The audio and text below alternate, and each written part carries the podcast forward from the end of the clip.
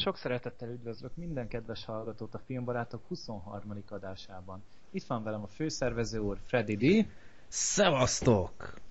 És ha nem mondjuk ki a nevét, Élmény magazin főszerkesztője, Zoli. Sziasztok, halihó! Én Gergő vagyok, és hát is adom a szót Freddynek. Hát köszönöm szépen, Gergő, ez egyre magabiztosabban megy itt mindenkinek, látom. Még mielőtt elkezdenénk a szokásos 3 villámkérdést, még 2 bejelentés, vagy ilyen mellékes információ, amit még ti se tudtok, mert elfelejtettem elmondani az előbeszélgetésben. Nos, megkértek engem, hogy csapjuk egy kis promót egy szerintem remek dolognak. Nevezetesen, nem tudom, hallottak-e arról, hogy Stephen King csomó ilyen regényét, általában ilyen rövid novellát, vagy nem tudom, kis regényt, nek a jogait $1 így árusította amatőr filmeseknek. Hallottatok már erről? Nem. Én igen. Na, akkor Zoli, neked elmondom, hogy pont ezzel akart ilyen kis filmes tábokat így ösztönözni arra, hogy ilyen produkcióba belevágjanak, és $1 árusította a könyveinek a teljes jogát, tehát teljes értékű jogait, és egy magyar amatőr társulat megvett egy ilyet, nevezetesen a Néma című ilyen regényének vette meg a jogait, és ennek lesz most a premierje Budapesten a Tabán moziban február 23-án délután 4 órakor. Ez egy, most megnézem, ez egy szombat, és hát nézzétek meg, itt kilinkelem a Facebook oldalra, illetve a blogon is a filmnek a teaserét, ilyen kis előzetesét, és láthatok egy interjút a készítővel, úgyhogy ez csak így mellékesen, hogy érdemes szerintem kimenni, biztos izgalmas lesz, és sok sikert kívánok a készítőknek, ez egy remek dolog. A másik dolog, amit már sokan követelnek itt már állandóan, minden alkalommal a YouTube kommentek között, hogy hát jó ez a podcast, stb., de miért nincs kiírva, hogy melyik film honnan kezdődik? Nos, ennek egy egyszerű oka van, mert én nem szeretném, hogy kín legyen. Én arra ösztönöznék mindenkit, hogy hallgassa végig az egészet. Szerintem egy ilyen podcast az nem egy túl brutális hosszúságú, tisztelet a kivételnek, de nekem ez így kerek az egész. Tehát sokszor a beszélgetés végén utalunk a beszélgetés elejére, stb. Ha valakit nem érdekel nagyon egy film, amiről beszélünk, akkor szíve joga tekerje tovább, de én nem asszisztálok ehhez, ha nem bánjátok. Szerintem így kerek az egész, én nem szeretném ezt a ugrálást itt megkönnyíteni. Ha már tényleg ennyit foglalkozunk a dologgal, akkor ennyit szerintem megér. Ehhez hozzátehetek egy apróságot? Persze. Hogy ez egybevág azzal, amit anno mi is gondoltunk erről, hogy a pontozási rendszer, ami szintén kinyírja egyébként az írott cikket. Tehát, hogy ezt el lehet képzelni, amikor valaki mondjuk megír egy cikket, mondjuk, ahogy témába vágva mondjuk egy filmről, mondjuk ott ritkábban van pontozás, de mindegy, de ott is van. Mindegy, és mondjuk ezt megírja, megfogalmazza, megtördeli, képet szerez hozzá, meg nem tudom mi, és a végére oda bígyezt mondjuk egy százalékot, 70%. Na most az igazából, az a százalék, az minthogy tartalmaznia kell az egész véleményt, ami benne volt abban a fogalmazásban, ilyen témformán végül is kannibalizálja a teljes cikket. Tehát végül is megnézze az illető azt, hogy ez egy 70%-os film, jó, akkor lapozok tovább, mert egy olyan filmre akarok menni, ami legalább 80-90%-os. Tehát én úgy teljesen megértem azt, hogy ezek a számozások, akár mondjuk itt a százalék, vagy mondjuk ebben a podcastben az időtartamnak a pontos belövése, ez objektívebben nézve kinyírja magát a műsort. Hát, ha idáig nem is mennék el, de szóval nem tudom, így tényleg arra ösztönözzük az embereket, hogy így ugráljon fölöslegesen, és pont olyan dolgokról maradhattok le, ami lehet, hogy nem hangzik izgalmasnak egy film, egy ilyen ismeretlen film, és ez nem is ismerem mi ez, aztán tovább megyek az ismerthez. És lehet, hogy pont azért pofázunk róla, hogy megismerjétek ezt a filmet, és így nem szereztek tudomást róla. Úgyhogy tudom, hogy ez most nagyon kényelmes lenne sok embernek, hogy ugrálunk, meg az is világos, hogy ha nem egyben hallgatjátok meg, ami teljesen érthető, 2,5 órás adásoknál, hogy legközelebb akkor tudjátok, hogy hol hagytátok abba, de pont erre ajánlom, hogy MP3-ként hallgassátok meg, ne YouTube-on nézzétek végig, bár YouTube-on is egyébként megfigyeltem, hogy hosszabb videóknál, ha kinyomod, akkor pont onnan folytatja, ahol abba hagytátok, és MP3-nál általában ugyanott folytatódik, ahol kinyomtad. Bár nem tudom, lehet, hogy ez a hülyeséget maguk nálam így van. Úgyhogy kérem, értsétek meg, hogy én ezt így nem szeretném, de volt rá alkalom, hogy kiraktam bizonyos adásokban, bizonyos okokból, de ez nem lesz standard. Úgyhogy ezt mindenképpen akartam egyszer mondani, mert tényleg minden adásnál kiírják, hogy ez, miért nincs ez így. Na, akkor 3 kérdés, 3 villámkérdés. Múltkor már írtam a Facebook oldalon, hogy kezdtünk kifogyni ezekből a kérdésekből, úgyhogy kiírtam egy felhívást, hogy írjatok újra kérdéseket, és jött egy csomó, úgyhogy lesz miből válogatni, úgyhogy kezdjük is el rögtön a szuper top témával itt. András kérdezte, hogy összefoglalva a kérdését, hogy mit szóltok hozzá, hogy J.J. Abrams fogja az új Star Wars-t rendezni, aki már nem mellékesen az ellentábor Star Trek filmjeit is rendezi. Hát akkor kezdeném én. Én nagyon-nagyon örülök neki. Tehát én láttam több Abrams filmet, szerintem az a Mission Impossible film, amit ő rendezett, az talán a legjobb. Akkor az új Star Trek filmet, én azt nagyon csíptem, talán azáltal ismertem meg magát a Star Trek világot, plusz hát azért az ő kezenyomán született meg például a Lost című sorozat, tehát én nálam ő már egy aféle garancia talán a sikerre. A Lostnál egyébként szerintem sokan túlértékelik a szerepét, tehát ő, nem tudom én, egy volt a sok közül, tehát. Hát ő egy ötletgazda volt végül is, meg az első részt rendezte ő. Aztán mondjuk nem tudom, hogy mennyire hagyta magára a sorozatot, de hogy szerintem érezni rajta ez a munkáját. Zoli? Hát igazából mondjuk engem meglepett, mert ugye korábban elég intenzíven, markánsan elhatárolódott attól, hogy Star Wars filmet rendezzen a jövőben, de mondjuk annyira viszont nem. Tehát, hogyha kicsit belegondolunk, szerintem logikus döntés, hogy ő rendezze, mert jó, persze lehet azt mondani, hogy így gyakorlatilag mi lesz a frontvonallal, ami a trekkerek meg a Star Wars-osok között húzódik, hogyha ugyanaz a rendező rendezi mindkét filmet, de könnyen, hogyha kicsit jobban belegondolunk, ki lenne alkalmasabb ezt a filmet megrendezni. Hallottam ilyen lehetőségekről, hogy hát egy Darren Aronofsky vagy egy Quentin Tarantino is. Jó, oké, persze lehet ilyenekbe gondolkodni, de ennek körülbelül annyi a realitás alapja, mint hogy a holdból egy nap lesz. Tehát ez egy akkora marhaság, most senkit nem akarok megbántani, de lehet egy érdekes kísérlet lenne, de senki nem fog egy Csillagok háborúra jogot odaadni egy Quentin Tarantinónak. Ja. Mert minek? Pontosan. És nem is biztos, hogy jó lenne. Tehát nem biztos, hogy szeretném a Csillagok háborúját mondjuk Django minőségben látni. Hát maximum egy spin-offnak talán amúgy így, amiről pont most kerültek ki a hírek, hogy már egy Yoda filmet akarnak csinálni, meg különböző karaktereknek spin-off filmeket csinálni. Na ezekkel nem értek egyet, de Abramsnél maradva ő csinálja csak. Sőt, viszont vannak érdekes hírek is, hogy nem csak Yoda film, hanem állítólag a Disney ugye bele akar marni nagyon sok mindenbe, ami nem csak a effektív 4-5-6-hoz kapcsolódik, meg az első trilógiához, hanem úgy általában a Star Wars univerzumhoz. Tehát a Star Wars univerzumhoz akarnak spin-off filmeket csinálni, és nem okvetlenül magához a filmes szagához. És ilyen tényformán nem tudom képzelni, hogy mondjuk olyan könyvekből is készülnek majd filmek, mint nem tudom, mondjuk, mint a Darth Vader kötetek, amik voltak, vagy mondjuk a videójátékokhoz, egy Force Unleashed-hez. Knights of the Old Republic-nak. Például. Na, annak kell. Például. Tehát ezt tudom képzelni, mondjuk, hogy a filmhez képest ez egy spin-off, de az univerzumban ezek masszívan önállóan is létező történetek. Úgyhogy ezt tökkel tudom képzelni, hogy valami ilyesmi ki fog sülni idővel belőle. Uh-huh.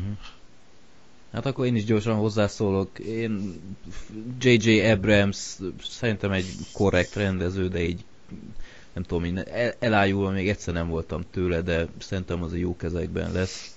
Esetleg akit még el tudnék képzelni abszolút fanboy okok miatt, az a Kevin Smith volna.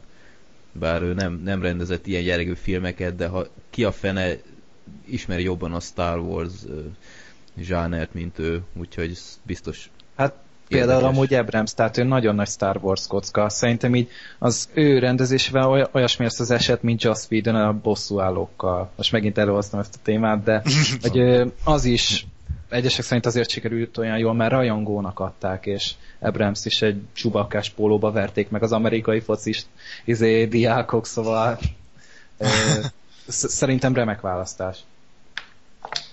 Jó. Hát meglátjuk. Aztán a Jar Jart is elkerüljük. Hát, ha nem jön helyette 5 másik, én attól félek Disneynél. És kezdenek el dalolni, de hát meglátjuk. Na, második kérdés Ádámtól. Úgy általában mi a véleményetek az animékről? Úgy általában? Úgy általában. Utálom, mint a bűnt. De hangsúlyozom, hogy úgy általában, tehát tisztelt a kivételnek, láttam animét, ami jó film volt, de úgy általában szerintem egy tipikus ez a, most is nagyon sok embernek megint bele fog gázolni a lelkébe, ez a tipikus neoprimitív japán gondolatvilág, ez olyan mérhetetlenül távol áll tőlem, ezek a csápos, nem tudom milyen ilyen hülyére rajzolt, ilyen, teljesen ilyen világtól elvont képzeletvilág, ez nekem annyira debil, hogy ezzel nem tudok közösséget vállalni. De mondom, tisztelt a kivételnek, persze láttam tényleg jó animéket. Például? De a Páncélbazár szellem. Igen, a Ghost in the Shell-t azt láttam, az Akirát azt láttam, az jó volt, sőt, nagyon jó volt. Azt hiszem, hogy animének minősült a Chihiro is, de lehet ebben majd a hozzáértők ki fognak engem igazítani. Chihiro Szellemországban az is jó volt, a Repülőpalota, vagy Vándorlópalota? Vándorló. Az is jó volt, mondjuk annyira nem ütött, de egyébként az se volt rossz. Tehát ez tényleg vannak jók, de úgy általában én egy eléggé gyermeteg lelkű dolognak tartom. Szerintem. Hát amúgy anime, tehát a filmek is oda kerülnek, nem csak a sorozatok. De most sorozatokból is amúgy vannak olyanok, amit bárkinek tudnék ajánlani, például a Halálista, a Death Note. Az egy nagyon-nagyon jó kis anime sorozat, vagy mert szerintem legalábbis az én korosztályomnak mindenképpen ott van a gyerekkorában a Dragon Ball. Mit nem is tudom, én egy éve kezdtem el újra nézni, valami 110 részt láttam belőle, de egy kicsit sok volt. De attól függetlenül még arra is azt tudom mondani, hogy az is egy bőven vállalható kategória. Vagy még futott rengeteg ilyen baromság, de néhánynál amúgy nagyon-nagyon be tudnak találni, mint mondtuk a Ghost in the Shell-nél. Ez például Matrix nélkül nem született volna. Uh-huh. Én hasonlóan állok hozzá, mint a Zoli, tehát nagyon-nagyon távol áll tőlem ez a zsáner, se a rajstílus nem tetszik, se a témája, nem tudom, egyszerűen nem nagyon tudok mit kezdeni vele. Az egyetlen ilyen film, amit így láttam, és így tényleg tetszett, nem láttam sok ilyet, úgyhogy lehet a Ghost in the Shell speciál még érdekelni is, de nem láttam eddig. Úristen, hogy hívják? Firefly, mi a magyarul? Szent János Bogarak sírja. Az például tényleg egy nagyon jó film, nem egy tipikus anime, hanem tényleg ilyen világháborús sztori. Hát elég, hogy mondjam, elég kemény, amit ott látunk, és megható, depresszív, stb., de jó film, úgyhogy azt tényleg tudom ajánlani. De közelebb nem kerültem ehhez az anime műfajhoz, azt kell mondjam. Na, harmadik kérdés, és egyben az utolsó, amit Gábor kérdez. Ki hány Star Trek mozifilmet látott? A 2009-es nem számít. 0. 0. Itt a elejétől a végéig számít. Mozifilm. Szerintem mondhatjuk. 0. 0. Jó, akkor 3-0, ez egy jó kör volt, következő rész. Akkor nem tudom, egyszerűen nem hoz lázba az egész Star Trek, úgy, ahogy van, még az új se nem. Én nekem elég határozott érzésem van amiatt, hogy miért nem szerettem soha a Star Trek-et.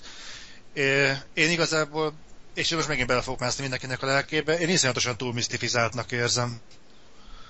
Tehát az, hogy hú, ennek olyan nagyon durva mondani valója van. Tehát mindenki, aki beszél a Star Trekről, úgy beszél róla, hogy ennek annyira komoly mondani valója van, és az a tartalom, ami az egész mögött van, és ehhez képest ránézek a képre, és azt látom, hogy ilyen rendkívül steril az egész kép, és olyanokat akarnak beállítani idegen fajnak, akiknek mit tudom én, tettek 2 csontot a fejére. És akkor az egyik faj, a másiknak egy kicsit, mit tudom én, kiugrik a szemöldök csontja, akkor ez egy harmadik faj, és én láttam az egészen, hogy olyan olcsó.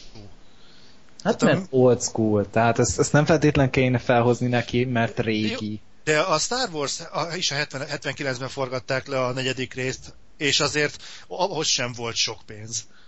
És most nem azokról a részekről beszélek, amik egyébként nagyon-nagyon régen készültek Star Trek, hanem abban a szellemiségben, amik később készültek, azok is ugyanezt a vonalat vitték tovább. Tehát van valami konzekvencia ebben az egészben, ami valahol tisztelendő, csak tőlem, ezt nem tudom komolyan venni. Tehát szerintem, aki skifibe fogan, az vegye meg komolyan ezt a dolgot. Tehát egy idegen faj ne úgy nézzen meg, hogy mindenhol emberek vannak, csak az egyik egy tünde, a másik egy gollam, a harmadik meg egy nem. Tehát ne így nézzenek meg ki az idegen fajok. Én nem tudok egy skifit igazából komolyan venni. De mondom, ez én vagyok, tehát nyilván mindenkinél máshol húzódik meg a skifi tűrés határ. Úristen, Zoli, téged meg fognak verni. Lincseléstelen passzul, Zoli, ezt hihetetlen. Előbb az animét döngölöd a porba, most meg a Star Trek. Én inkább maradok a nullánál, és nem kommentálom, mert ez kezd túl necces lenni nekem. Nagyon ingoványos talajra tévedtünk. Hát. Ne, inkább hagyjuk. Mert eddig is sokan írják, hogy a Zoli az olyan negatív, meg... Minek hívjátok oda? Hogy védjerek meg ezután? Ilyen is. Nem kell. Jó lesz ez. Gondolom, hogyha azt mondtam volna, hogy minden szép és minden jó, úgyse hinnék. Azt mondanák, hogy hazudok. Jó, akkor szerintem térjünk át egy olyan filmre, amiről tudom, hogy Zoli, neked nagyon-nagyon tetszett. Ez az idei Oscar legnagyobb esélyes, a Lincoln. Ja, igen. Gergő, te azt láttad esetleg? Nem tudom most. Micsodát? Lincoln-t. Láttad? Mindannyian láttuk. Szuper, na. Gergő, összefoglalnád így 3 mondatban, össze lehet foglalni 3 mondatban, igen, simán, hogy miről is szól a Lincoln, aki nem látta esetleg. Ez kifejtésre szorul? Lincoln című film. Hát így életrajzi filmnek árulják, de valójában ez így kiszakít az amerikai történelmből egy hónapot, a észak és dél háborújából egy januári hónapot, és arról szól igazából, hogy Lincoln mindenképpen szeretné áttolni az alkotmány 13. módosítását, ami tartalmazza a rabszolga felszabadítást. És erről szól igazából a film, hogy azzal indul, hogy el akarja fogadtatni, aztán végén meg nem találjátok ki, mi történik, elfogadják. Erről szól igazából. Egy parád és színészgárdával, nagyszerű jelenetek, vagy mi a zenével, aztán hát egy tipikus olyan semmilyen Spielberg film. Na akkor most itt hozzászólok, abban a tekintetben egyetértek, hogy nagyszerű színészgárda. Daniel Day-Lewis marha jó volt. Hát attól én segre ültem. És akár Tommy Lee Jones meg Sally Fieldet is mondhatnám. De Tommy Lee Jones az morcosan nézett folyamatosan. Én nem is értem, mit láttak abba. Hát de miért? Pont ettől volt jó. Hát hozta magát. Hát ez baromi jó. Én egyébként gyanakszom, hogy ide jött Tommy Lee Jones-nál valami para van, mert hogy ő a Men in Black 3-ban is már nagyon furcsa volt. És pont azért érdekes, mert azért nem látta, tehát a mennyasszonyom korábban nem látta a Men in Black filmeket, és így fogtuk magunkat és belenyúltunk az elsőbe, meg a harmadikba. És hát így egészen elképesztő a különbség Tommy Lee Jones akkori, meg későbbi játéka között, és nem pusztán a kor miatt, tehát az egész manírja. Olyan szinten leredukálódott, hogy az valami eszméletlen. Hát nekem tetszett a játéka, szerintem tök jól beilleszkedett abba. Mindenesetre, amit mondani akartam, hogy mondtad, hogy nagyon jó zenéje van. John Williams kreálta ezt is, de őszintén szólva zene kb. Az utolsó, ami eszembe jutna erre a filmről, mert olyan egyszerűen nem is nagyon tűnt fel, hogy volt, mert... Nekem egy jelenetnél ugrott be, és így amiatt mondom, hogy baromi jó volt, amikor átvonultak a Lincolnék lovon ott a csatatére, már film vége felé. Tehát az egyszerűen az mesteri volt az a jelenet, hogy végigvonultak, szólt alatta az a halk zongora zene, az egyszerűen gyönyörű volt. Az minden elismerésem azért a jelenetért, az csodálatos volt. Hát nem tudom. Így abszolút nem rémlett. Olyan feltűnésmentes volt az egész filmzene film alatt is, hogy nem tudom, ezért jelölést adni fura, de... Nem kapott jelölést. Biztos? Mi a zene? Rögtön ellenőrzöm. És tényleg na, jelölték. Jó Isten. Hát valami 11 Oscarra jelölték, abban bőven belefér zene. Mi? 12. Ja, 12? Ja, azt hiszem, hogy csak 2. Azért néztem, hogy azért nem több volt. Hát kb. Annyi jelölést is érdemelne meg. Hát igen, no. Egyébként itt most nem tudom, hogy lehet-e így spoilerezni, de én masszívan kardoskodok amellett, hogy a legjobb férfi színész Oscarját azt a Daniel Day-Lewisnak így grátisban, tehát megelőlegezve oda lehetne adni. Na, kérdés nélkül. Úgyhogy látta a kétszerleszállást, rendszer akkor kapná meg, hogyha Lincoln nem lenne. De így lenyűgöző volt. Nagyon. Tehát ő nem is eljátszotta, hanem szerintem őt még így a forgatási szünetekben is elnök úrnak hívták. Egyértelmű. Hát viszont ettől eltekintve nekem a film az abszolút nem tetszett. Hát... Tehát, szerintem is olyan kicsit száraz volt, meg úgy igazából bontatott. Nem szólt semmiről, hogy nem. Igen. Tehát igen. Én miután láttam a Zoli kritikáját a film előtt, az Otherworld-ös videóját, így nagyon-nagyon lecsavartam az elvárásaimat. Ahhoz képest, hogy mit vártam, még akár mondhatnám, hogy pozitív csalódás is volt, de ennek ellenére én is azt mondanám, hogy nem egy kifejezetten jó film, mert tehát így az alapvető problémák, ami a filmmel így felmerültek benne, miközben néztem, hogy az oké, hogy Lincoln marhára küzdött a feketék felmentéséért, meg stb. De egyszerűen nem derült ki, hogy mi a fene az, ami miatt ennyire bepöccent e kérdéssel kapcsolatban, hogy miért vette ezt ilyen személyes küldetésnek. Így a filmben alig láttunk feketét, hogy láttuk volna, hogy tényleg mi mennek keresztül. Az a pár fekete, amit láttunk, azok is a úgymond jó oldalon voltak, igen.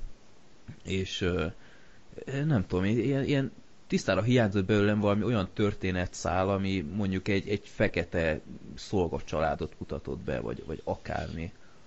És úgy még el is lehetett volna viselni a 2,5 órás műsoridőt, abszolút, vagy játékidőt. Abszolút, de ez nekem marhára kevés volt, hogy gyakorlatilag a 2,5 óra abból állt, hogy hogyan próbál többé-kevésbé korrupcióval olyan képviselőket találni, akik megszavazzák neki ezt a törvényt. És tényleg nem állt másból ez a film. És az is rohadtul fejlegesített azért, hogy végig azt próbálta a film elhitetni velünk, hogy a polgárháború az csak ebből a kérdésből állt, hogy a feketékkel mi legyen. Mert ez baromság. Egyébként történelmi hűség szempontjából sem okvetlenül ötös a film, mert és ez nem is kell nagyon könyveket bújni, tehát fellapoztuk a Wikipédiát, hogy Lincoln életéről egy-két dolgot megnézzünk. És belefutottam olyan dolgokba, pontosabban Adri belefutott olyan dolgokba, amik a filmben egyszerűen nem hangzanak el. Tehát például ilyenek, hogy Lincolnnak a legkisebb fia, ugye aki a filmben van, hogy ő betegen született. Aztán farkastorokkal, vagy nem tudom mivel. Tehát ez nem jelenik meg a filmben. Nem volt benne az, hogy Lincoln állítólag mániákus depressziós volt. És ennek ellenére viszont kiváló retorikai érzékkel bírt, ami a filmben abban nyilvánul meg, hogy időnként marha jó monológokat levág annak jó. Az egyszál embernek, aki valaki jó. Ott van körülötte. Jó. De milyen jó sztoriai voltak tényleg, az élmény volt hallgatni. Igen, jó mondjuk volt. Nyilván a színész is belejátszott, de ugye az úgy teljesen rendben volt. De én speciál hülyét kaptam volna egy ilyen embertől, hogy minden hozzászólását éppen valami szuper mondani valóval kezdi, hogy valami idézette, vagy akármi. Annyira... Még nincs nagyapád? Hát már nincs sajnos, de sajnálom, de azok szoktak így csinálni. Tehát én azt értem, így... de még annyira hálás is volt, amikor ott volt az a külügyminiszter, azt hiszem, és Lincoln megint belekezd egy ilyen igen, ez az idézet jut eszem, és utána az meg felállt, hogy nem hiszem el, hogy most is ebben a pillanatban egy idézettel kell kezdenie. És aztán mondtam, hogy ez, mondom itt már mióta, mert egyszerűen őrületbe kergetett, mert ez már nem volt jó pofa a végére, egyszerűen idegesítő volt. Simán beleérett volna az elejére, hogy bezzeg a mi időnkben. Ja. Nem tudom, ez már sok volt. Ugyanúgy sok volt, nem tudom, feltűnte nektek, hogy csomó jelenetben így egy óra ketyeget kb. Ilyen 20 percig egyfolytában. Amikor tárgyaltak, akkor végig, ha lehetett hallani ilyen órát, ami így a háttérben egy... És akkor de más háttérzajt igazából nem is tudtak volna betenni, mert háborútól messze voltak, zene akkor még nem volt, nem volt diszkó, kocsma. Amint feltűnt ez a rohadt óra, nem bírta másra figyelni, csak arra. Pattoghatna a tűz a háttérben a kandallóban. Hát vagy akár az. Ja, hát egy jelenetnél égett a kandalló, amikor a Lincoln piszkálgatta, és ott pattoghatott, ott hallhatta. Nekem az voltam, hogy a film a legnagyobb bajom, hogy ez semmiféle bravúrt nem mutat be. Tehát egy filmkészítési szempontból egyszerűen semmi olyan különleges nem volt benne, amitől én megjegyezném, hogy igen, láttam a Lincoln-t, és ez meg emiatt volt jó. Tényleg az egyetlen igazán kiemelkedő pontja Daniel Day-Lewis. Azon kívül, hogy forgatókönyv. Milyen forgatókönyvi bravúrt értek el ebben? Semmit. Semmit nem tudtunk meg Lincolnról. Azon kívül, amit kb. Így már úgy nagyjából a popkultúrában él. Annyi információ van kb. Benne, meg ez, hogy jó sztoriai vannak. Ennyi. Hát mondjuk azért valahol, valahol egy forgatókönyvírói bravúr egy ennyire egyébként száraz témát, mint a 13. kiegészítés 2,5 órában elmondani. Na ugyanakkor szárazon. Hát nem feltétlenül tehát jó dolog ez. Igen. Hát ez nem bravúr egy vontatott filmet összehozni. Hát ja, mondjuk valahogy leforgatták a Pete is. De egyébként még amit mondani akartam, hogy általában mit tudunk Lincolnról, attól eltekintve, hogy ilyen frankó szakála volt és cilindert hordott általában. Baromi magas volt. Nem csak azt, hanem hogy... Autót neveztek el róla. Na, köszépen. Ilyen szépen előkészítem, és itt hülyeségeket magyaráztok. Megölték. Készítettek belőle egy vámpírvadászos filmet. Igen, az a másik, jó. Szóval, hogy megölték. Ezek után piszkosul felidegesített, hogy a filmnek kb. 4 különböző befejezése lehetett volna, amire azt mondom, hogy oké, ez ilyen stílusos befejezés lett volna. Az egész film erről a szavazásról szól gyakorlatilag. Annak vége lett, annak a történetszálnak, a filmnek nem lett vége. Csak ment tovább. És mondtam magamba, hogy könyörgöm, ne süssétek el, hogy még bemutatjátok, hogy lelövik, mert most ez nem spoiler, mert mindenki tudja, hogy Lincoln-t lelőtték a színházban. Ezek után basszus, azt még beleviszik, hogy meglegyen ez a pátoszi, ez a abszolút istenített történet, hogy Lincoln milyen fasz a gyerek volt. Ha a film konzekvens lett volna a saját célkitűzéséhez, hogy csak erről szóljon, akkor ezt a merényletet szerintem kiadhatták volna, mert így nagyon hatásvadász volt az egész. Én meg pont ezért imádkoztam a végén, hogy láthassam, hogy meghal Lincoln. De nem is látsz, ezt képest nem láttam. Nem, azt láttad, hogy a gyerek egy másik előadáson volt, tehát ez nem tudom. Ez nagyon fura volt. Egyébként mit szóltok Joseph Gordon-Lewitt nagyszerű szerepéhez, ami olyan jelentéktelen volt, hogy bámulatos. Ja, volt 3 perce, így kameózott kb. Ja. Pont mint Gary Oldman a Fékezhetetlenbe. Igen. Nem tudom, hogy volt látni ilyen sorozatszínészeket benne, mint a Walton Goggins-t, ugye, Shieldből, ja. Vagy Jackie Earl Haley-t. Tehát azért ezek így jó pontok voltak, csak éppen nem sok értelme. Hát Jackie Earl Haley játszik sorozatban? Jackie Earl Haley? Aha. Hát ő volt neki egy ilyen nyomozós sorozata. Talán Célpont volt a magyar címe, de előtték 2 évadot élt meg talán. Ja, én csak Rorschachként ismerem meg Freddy Kruegerként. Hát a Rorschach az mondjuk emlékezetes volt attól függetlenül, hogy a film szar volt. Ja. Hú, most megint vesztettünk egy kazalnézőt. Leépítjük szépen arra, hogy volt. És csak Freddy. Igen.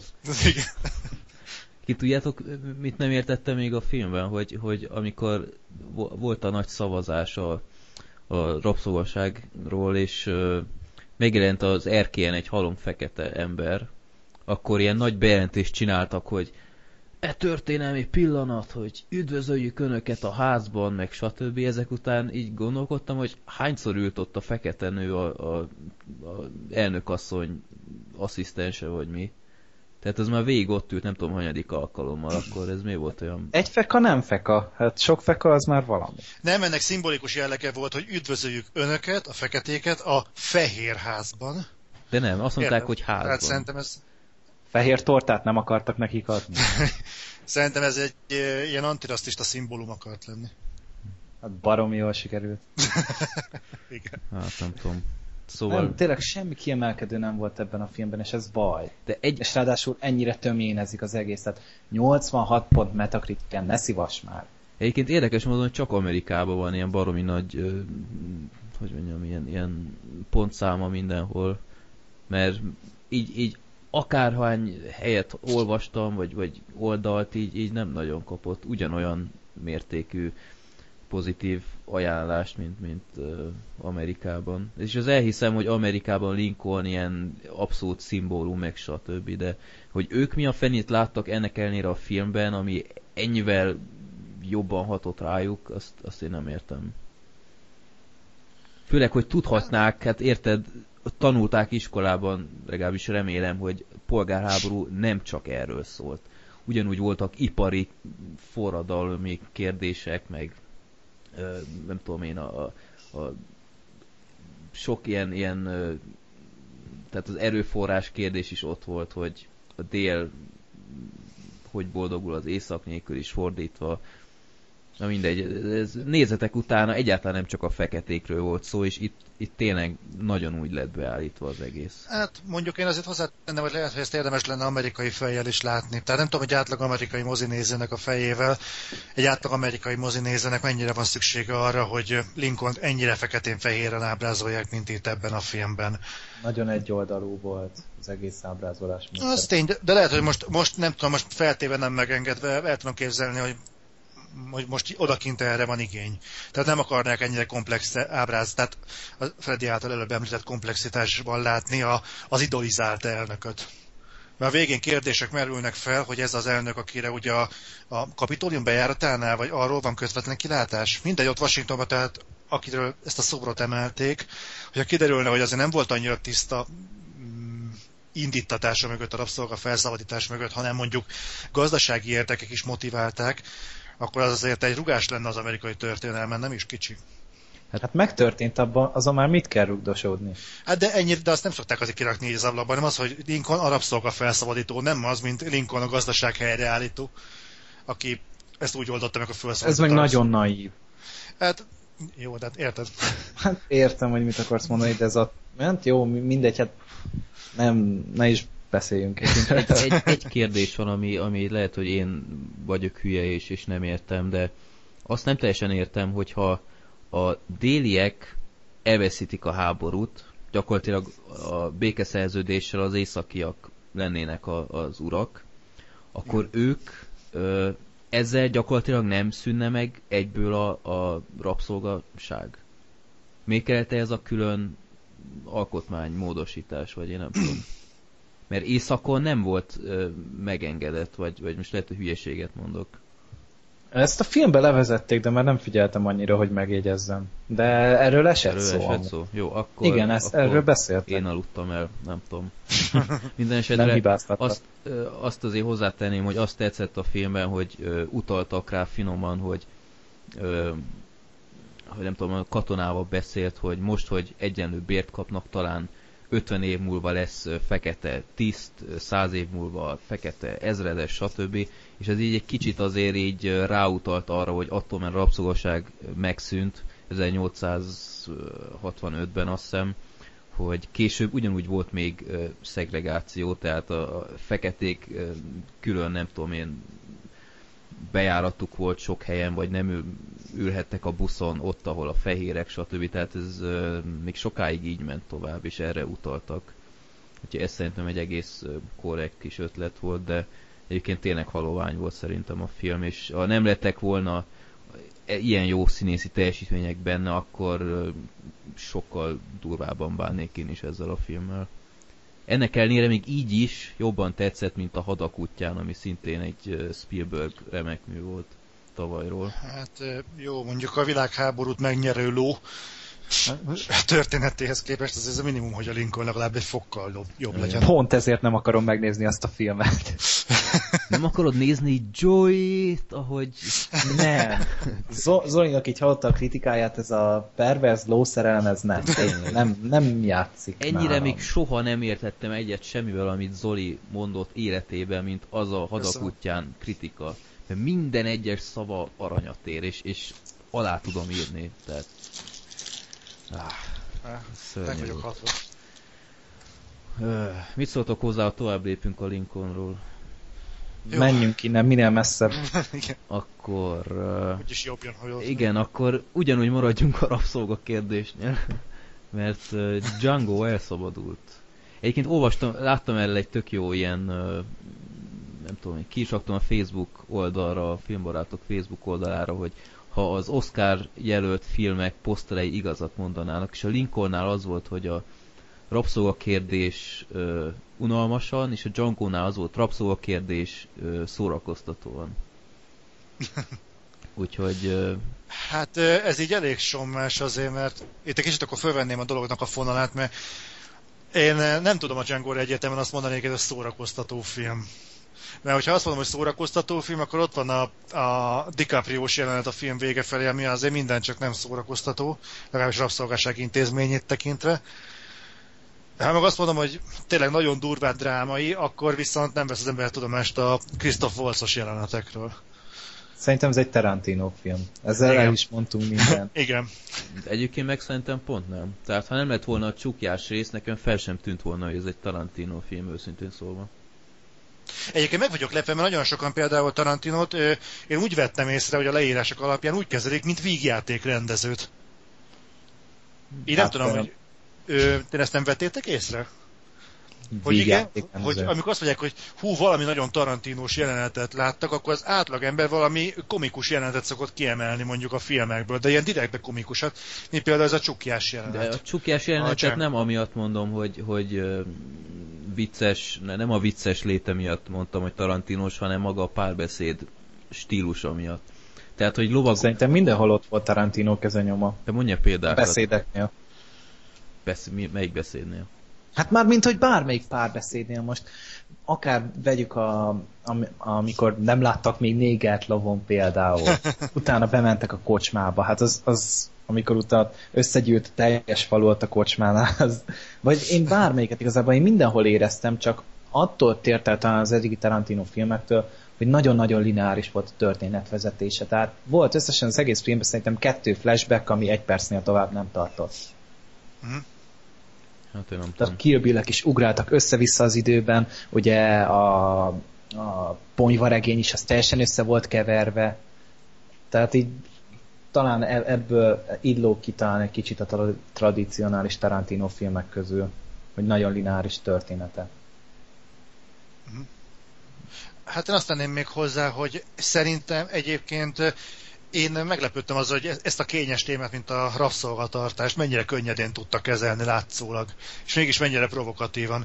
Megmerem kockáztatni, hogy talán a rabszolgatartásról ennyire őszinte film már hosszú idők óta nem keletkezett Hollywoodban.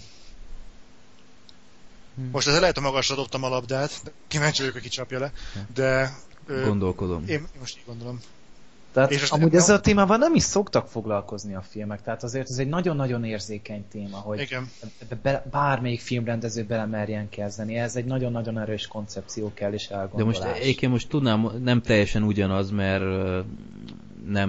nem rabszolgaság úgy, ahogy, de például mondhatnám a tavalyi segítséget, ami azt nem láttam. Szerintem lényegesen... hogy mondjam, okosabban és hatásosabban nyúlt ehhez a témához, ahol ugyebár ilyen fekete cselédek, ilyen nevelő nők voltak, akik a fehér emberek gyerekeit nevelték fel, és az szerintem sokkal értékesebb volt e tekintetben a Django-nál. Hát nem tudom, most nincs előttem a segítség, az a gond. Nem tudom, mennyire volt mainstream, vagy mennyire nem, mert tényleg hát nincs olyan Oscar stream volt. Ja, nem, amúgy tényleg arra készítették. Amúgy még nem is egyikünk sem mondta, de amúgy ez egy baromi jó film, gyerekek. Aki még nem látta, az most állítsa le a podcastet, és rohanjon megnézni a moziba. Tényleg, menjetek, aztán majd gyertek vissza utána. Komolyan, tényleg menjen mindenki. Egyébként érdekes, nem hallok negatív visszhangot a Django-ról. Olyan már voltam, hogy 10-ből egy ember azt mondja egy filmre, hogy azért ez mégsem volt annyira jó. Senkit nem hallottam, aki úgy jött volna ki a Django-ról, hogy nem volt jó film. Vagy nem érte meg. Bad Movies nem követed, ott kicsit lehordta a fiatal ember. Na, majd megnézem. Ne nézd meg, mert férlázító. És ha én azt mondom, hogy szerintem a Django nem volt olyan jó a Becselen Brigantikhoz képest, az mennyire szentségtörés. Hát, az ugyancsak lincseléssel fog járni. De egyébként miért? Tehát itt na jó, most akkor elhozom itt a negatív karaktert itt ebben a beszélgetésben, mert tetszett a Django, nem arról van szó, de azért volt pár dolog, amit kritizálnék benne, mert a Jamie Foxx karaktere szerintem volt jellegtelen volt, tehát olyan felszínesen nyúlt hozzá, hogy nem tudom, nem nagyon éreztem, hogy a film végére jobban megismertem volna. És akkor mondhatnám Christoph Waltzot, aki zseniális volt, de gyakorlatilag ugyanazt alakította, mint a Becselen Brigantikban, és ez nem teszi az alakítását rosszabbá, egyáltalán nem erről van szó, de így a újdonság varázsa egy kicsit hiányzott, tekintve, hogy szinte ugyanazt játszotta, mint ott. Hát csak a másik oldalon, és amúgy érdekes volt maga az egész koncepció, hogy akár Hans Landa most a zsidókkal van, csak most éppen most így brigantis környezetben, de szerintem hát legalábbis én ezt nem tartom éppen jó ötletnek, hogy ezen a szinten belekötni, hogy most hasonlót játszik, mert Tarantino ezt pont ráírta, ezt a karaktert, tehát akkor itt nyilván nem is Christoph Waltzba kell a hibát keresni, hanem akkor már inkább Tarantino. Én mondom, neki adom a mellékszereplő Oscart, azt hiszem ott lett jelölve, és csodálkoznék, ha nem ő kapná. De ott van Tommy Lee Jones. De én nem tudom, tehát klassz volt, ő volt a film legjobb karaktere messze. De így nem tudom, valami így hiányzott így, nem volt olyan nagy meglepetés a Becselen Brigantik miatt, mert szerintem tényleg félelmetesen ugyanazt alakította. Lehet, hogy másik oldalon állt most, mint akkor, de a Becselen Brigantikban sem volt úgymond egy külsőleg gonosz karakter. Tehát tudtuk, hogy gonosz, de nem úgy lépett fel az embereknél, hogy hát végig udvarias volt, kimért, stb., de az a tipikus szarrágó karakter volt. Hát egy okos szarrágó, igen. Egy félelmetes, de nem tudom, szerintem nagyon hasonlított a kettő. Én egy kicsit belevágnék itt a témába, mert említetted, hogy szerinted a film legjobb figurája egyértelműen Christoph Waltz volt. Én ezzel vitatkoznék. Szerintem Leonardo DiCaprio. Keveset szerepelt. Ez tény, viszont ahol ott volt, szerintem azokat a jeleneteket egyértelműen uralta. Amúgy nagyon-nagyon ráérzett DiCaprio a dologra. Tehát én is úgy néztem a karaktert, és legszívesebben szájba rúgtam volna néha. Igen. De... Igen. Nagyon jó eltalálta. Most szerintem lenyűgöző volt az a jelenet, amit ott levágott abban az ebédlőben. Amúgy hát ott tudtátok, hogy ott tényleg elvágta a kezét. Igen, ezt olvastam. És a frankonéros poént, azt vágjátok? Aha. Uh-huh. Az kurva jó. De külön utána olvastam, hogy ez most mi volt. De hát ez hihetetlen. Tehát igen, itt jön ki az, hogyha valaki ismeri ezt a zsánert, mint például Tarantino. Meg amúgy egy film kapcsán még én így megemlíteném, hogy nem kell megérni a magyar szinkrontól, mert nagyon jó a szinkron. Igen. Nagyon jól sikerült. Megnéztem utána angolul is. Nyilván az angol jobb, de abszolút élvezhető magyar szinkronnal. Talán Tarantinak nem kellett volna Alföldi Robertet szinkronhangnak adni, de attól függetlenül remekül el volt találva. Ja. Igen, én is megnéztem, és így abszolút nem volt semmiféle hiányérzetem, hogy itt most biztos lemaradtam valamire. Abszolút ugyanolyan élvezhető volt, mint ha szerintem felirattal nézem. Volt. Hát meg azért Samuel L. Jackson kicsit furcsán hangzott Revicki Gábor hangjával. De nem, talán a magyar szinkronban jobban átjött az, hogy kicsit rájátszik a karakterre. Ja. Igen, ha már szóba hoztad Samuel L. Jacksont, az a karakter idegesítő volt nekem egy kicsit. Mert... Szerintem díjat érdemelne. De egyébként nem tudtam felfogni, hogy mi az a csávó igazából, mert nem lett bevezetve. De hogy? Másodjára, amikor megnézték, akkor tűnt fel, hogy be van vezetve. Van egy jelent, amikor latolgatják, hogy hogyan kéne visszaszerezni Brünnhildát. És akkor mondták, hogy egy dolog rosszabb. Igen, egy dolog rosszabb a fehérnél, a fekete rabszolgatartó. De ő nem volt rabszolgatartó. Nem, hanem úgy mondták, hogy valami négerhajcsárnak mondták talán. Tehát, hogy aki így a fekákat dolgoztatja, de nem tulajdonos. És ezt így mondták is. A négerházi főúr, bocsánat. Igen, az. Uh-huh. Tehát végül is be volt vezetve, de szerintem hatalmasak voltak a dumái meg. Nem tudom, egyszerűen nem volt tiszta nekem teljesen, hogy miért ennyire... miért személyeskedik ennyire Jamie Foxx karakteré, vagy ennyire személyes különítésnek veszi, hogy elszúrja neki a dolgát. Tehát így... Mert megláttad benne egy okos feketét rajta kívül. Nem tudom, ez nem tudom, nekem ez nagyon furán volt így bevezetve valahogy. Jól alakított, nem azt mondom. De elsőre fel se ismertem, hogy úristen. Mert nagyon jó volt a maszkja, de nem tudom, így kicsit fura volt. Hosszú a film, szerintem könnyű egyébként elveszteni a fonalat benne adott esetben. Meg egyébként engem meglepett, hogy lesz ebből egy vágatlan, azt hallottátok? Úristen, még látni akarom. Igen. És ez a gondolkodtam, úgyhogy ez a vág ott volt. Mennyi anyagot vettek ezek föl? Egyébként amikor van a nagy, most nem akarok spoilerezni, van ilyen nagy showdown, most nyilván tudjátok, igen, miről beszélek. Én azt hittem, hogy ott, itt a film vége. Ezek után nagy fenét onnan még, nem tudom én, 20-25 percet még ráraktak, amit nem láttam teljesen indokoltnak, mert gyakorlatilag az volt az érzésem, hogy ami utána következik, az csak amiatt van, hogy Tarantino írjon magának egy vendégszerepet. De ez jó is volt. Ja. Úgyhogy, ha már behoztad ezt a leszámolást, akkor azért mi ki kell emelni a zenét a filmnek. Ja, igen. Én azóta hallgatom az OST-t folyamatosan. Ja. És abszolút telitalálat volt minden, plusz egy kicsit kilógott a sorba, amikor ott azért beordított a Tupac szempont a leszámolásnál. Azért az egy kicsit úgy félrevitte magát az egész jelenetet, de attól függetlenül hatalmas a zenei világa, meg az pont a végén, a stábistánál, ott az ördög jobb és bal kezének szólalt a film zenéje. Ezt pedig gondolom, te verted a melledet közben. Nekem nagy öröm volt, hogy gondolt erre. Egyből Zolira gondoltam, hogy majd podcastben neki fogalma sincs, hogy honnan szólt ez. Fogalmam nem volt. Ja. Én se tudtam, utána olvastam.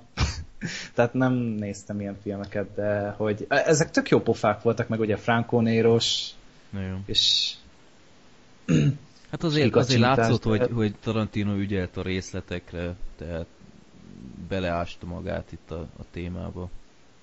Még ha sokan... Nem, ugye nagy siker is a film. Tehát már valami 300 millió fölött jár világszinten. Igen. Egyébként csak én voltam az, aki, ahogy Freddy, te mondtad, a végső showdown-nál, akinek a Butch Cassidy és a Sundance kölyök záró jelenete ugrott be? Nem láttam. Azt én sem láttam, sajnos. Na, jó. Te viszont nem láttad az ördög jobb és bal kezét. Jó, egy. Nem tudom, melyikkel vesztesz többet. Ez nem személyeskedés volt. Na persze. Szóval srácok, mindenki menjen azonnal megnézni a filmet, aki még nem látta. Jó. Jó film. Feltétlenül ezt muszáj látni. Ha más nem is januárban, ezt mindenképpen látni kell. Februárban most már. Most lehet, hogy sokat kritizáltam. Tényleg jó film, nézzétek meg mindenképpen. Nem fogjátok megbánni. Lehetne rövidebb, de jó film volt. Hát majd itt át tudod tekerni, Freddy. Mi nem tetszik a nevészeket. Nem tekergetek ezt. A vége feliratig. Egyébként valami van a stáblista után, ezt csak később olvastam, hogy... Tényleg? Ja, de én kimentem, úgyhogy erről lemaradtam. Akkor visszamegyek ma megnézni. Nagyon már. De mi? Azt nem mondták el, hogy mi? Nem tudom, nem akartam elolvasni ezt, hogy ne szarjam el az élményt, ha nem tudom, meg lesz DVD-n, akkor majd megnézem, de... Állítólag van valami a stáblista után. Úgyhogy ha Sötétség talán. A stáblista vége. Jó. Ha valaki látta, akkor írja meg, aztán okosabbak leszünk. De amúgy filmélményt egy kicsit az árnyékolta be, hogy most volt életem legszarabb mozi élménye. Mert hogy? Beült mögénk 3 gyökér, és folyamatosan pofázott a film közben. És nem is értettem miért. Tehát figyelj, elmész kocsmába, még sört is kapsz, és még befizetőt se kell, beugrót se kell fizetned, ott beszélgessél öcsém, nem pedig ott bent a moziba, és folyamatosan be nem állt a pofájuk. Tehát például volt egy jelenet, nem spoilerezek, mikor fejjel lefelé lógott valaki, igen, és akkor a gyökér beszólalt, hogy Batman is így szokott aludni. Ne.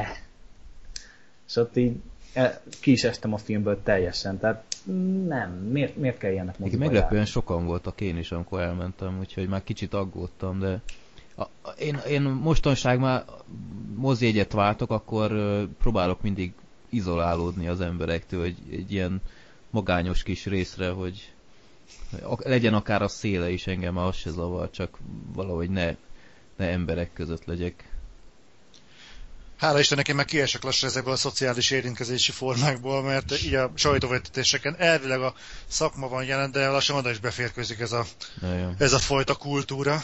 Hát legutóbb, amikor voltunk megnézni pont most a Megtört várost, hát viccen kívül mögöttem valaki folyamatosan pofázott. De folyamatosan pofázott.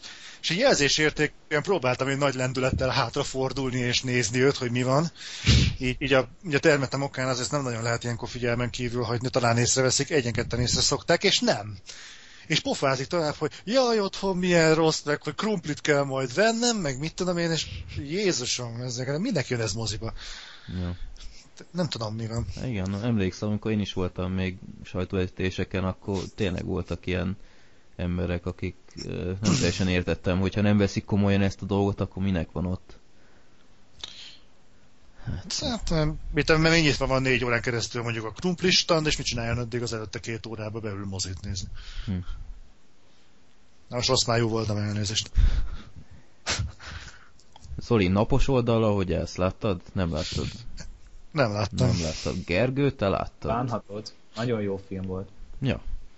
Úgy, sokat vesztettem vele? Nagyon. Én azt mondtam a Lincolnnál, hogy ha nem lett volna Oscar, akkor valószínűleg nem néztem volna meg, és jobban jártam volna. Ugyanakkor azt kell mondjam, hogy ha nem lett volna a napos oldal ennyi Oscarra jelölve, nem néztem volna meg, és akkor bántam volna, mert szerintem tényleg egy jó kis film. Bár szerintem simán van, aki hótunalmasnak tartja. Úgyhogy... hát az meg is érdemli. Hát figyelj, ez nem egy olyan film szerintem, ami mindenkinél így üt. Tehát így... Miről szól ez a film? Hát akkor felvázolhatjuk. Igazából arról szól, hogy Bradley Coopernek a karaktere, azon indul a film, hogy ő éppen kiszabadul egy elmegyógyintézetből, tehát valamiféle mentális problémája van, még az elején nem tudjuk. És folyamatosan mantrázza, meg ugye kiderül, hogy bipoláris, tehát ő folyamatosan ingadozik a mentális állapota, tehát vagy mély depresszió, vagy hiperaktív, és folyamatosan mantrázza, hogy össze kell újra jönni a feleségével, és végül is a film során kiderül, hogy a felesége megcsalta az egyik kollégájával, tehát a csávónak a kollégájával, és emiatt félholtra verte a hapsit, és ezért távoltartási végzést kértek a főszereplővel szembe. Ez nem spoiler? Nem, ez az alapsztori. Ja, oké. És utána kiszabadul a Bradley Cooper, és a családjához költözik, és ott próbálja igazából vigaszt lelni talán, tehát így a magát, a címet is így lehetne lefordítani, hogy vigasz találás, hogy megvigasztalódjon, tehát hogy rendbe jöjjön az életével. Hát próbálja mindenben a napos oldalt látni, hogy így valahogy szocializálódni, de... Tehát visszatér társadalomba, visszailleszkedni. Jajam. És ott él a családjával, és hát felbukkan egyszer így majdnem a semmiből egy hölgy, aki szintén nem igazán normális, tehát neki is már egy kis beütése. És igazából erről szól, hogy ez a két sérült ember próbál egymásban valamiféle vigaszt vagy megnyugvást találni. Tehát igazából ez egy romantikus film, tehát afféle dramedy inkább, tehát kicsit komikusabb felhanggal néha, de igazából ez egy ilyen romantikus dráma. És az is hozzá kell tenni, hogy egy fontos része a filmben, hogy a lány, azt a Jennifer Lawrence játsza fantasztikusan, és egy ilyen tánc versenyre próbál bejutni, és ehhez keres egy társat, és ehhez kéri fel a Bradley Coopert, hogy hát táncoljon vele, és gyakorolnak, és a Bradley Cooper meg rajta keresztül próbál a feleségéhez újra hát beférkőzni, vagy kapcsolatot létesíteni, mert Jennifer Lawrence a... Hogy is van? Hát mindegy, valamilyen kapcsolatban áll az ex-feleségével. És akkor itt próbálja a kettőt kihasználni egymást, de hát gondolhatjátok, hogy kettőjük között is kialakul valami. Hódgicsesnek hangzik az egész, én belátom, de egyébként tényleg... Pedig nagyon emberi és nem olyan... Tehát nem egy olyan cukormázas akármi szerintem, mert tényleg így, még ha a legtöbb poén, ez tényleg a depresszív, meg antiszociális ényükből fakad, hogy ilyen furán beszélget egymással két ilyen sérült ember. De jó, egyébként tényleg jó. Lehet, hogy nagyon hülye hasonlatot mondok, de ez hasonlít Lesz ez még így a című filmre? Én nem láttam. Én nem mondanám, hogy... Nem mondanám. Nem, ott abban a Jack Nicholson az azért volt seggfej, mert ő olyan volt. Tehát ő, mint ember, egyszerűen olyan típus volt itt, meg azért mindennek volt egy ilyen előzménye, hogy miért olyanok, amilyenek. Kivéve a Robert De Niro karakterénél. Igen. Az amúgy nagyon nem tetszett, hogy vele nem foglalkoztak. Igen, hozzá kell tenni, hogy a Bradley Cooper családja az hasonlóan zizis, legalábbis az apja. Hát csak az apja, az anyjával nincsen semmi volt. Igen, az anyja az baromi kedves, meg aranyos, csak nem tudom, ő így pontosan így beérezkedik a kettő közé, hogy így ilyen csapattársuk valamilyen szintig. Mert nem kritizálta őket valahogy, tehát ő is már így együtt él ezzel az őrült famíliával. De nagyon jól alakított ő is egyébként.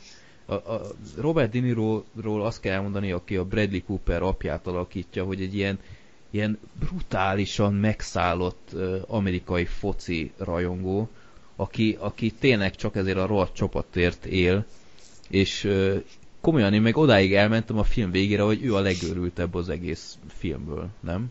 Nálam is ez volt a gond, hogy ő a legnagyobb agresszor az egész családba, és nem foglalkoztak vele, és ez talán nem volt elég alapos a film, talán.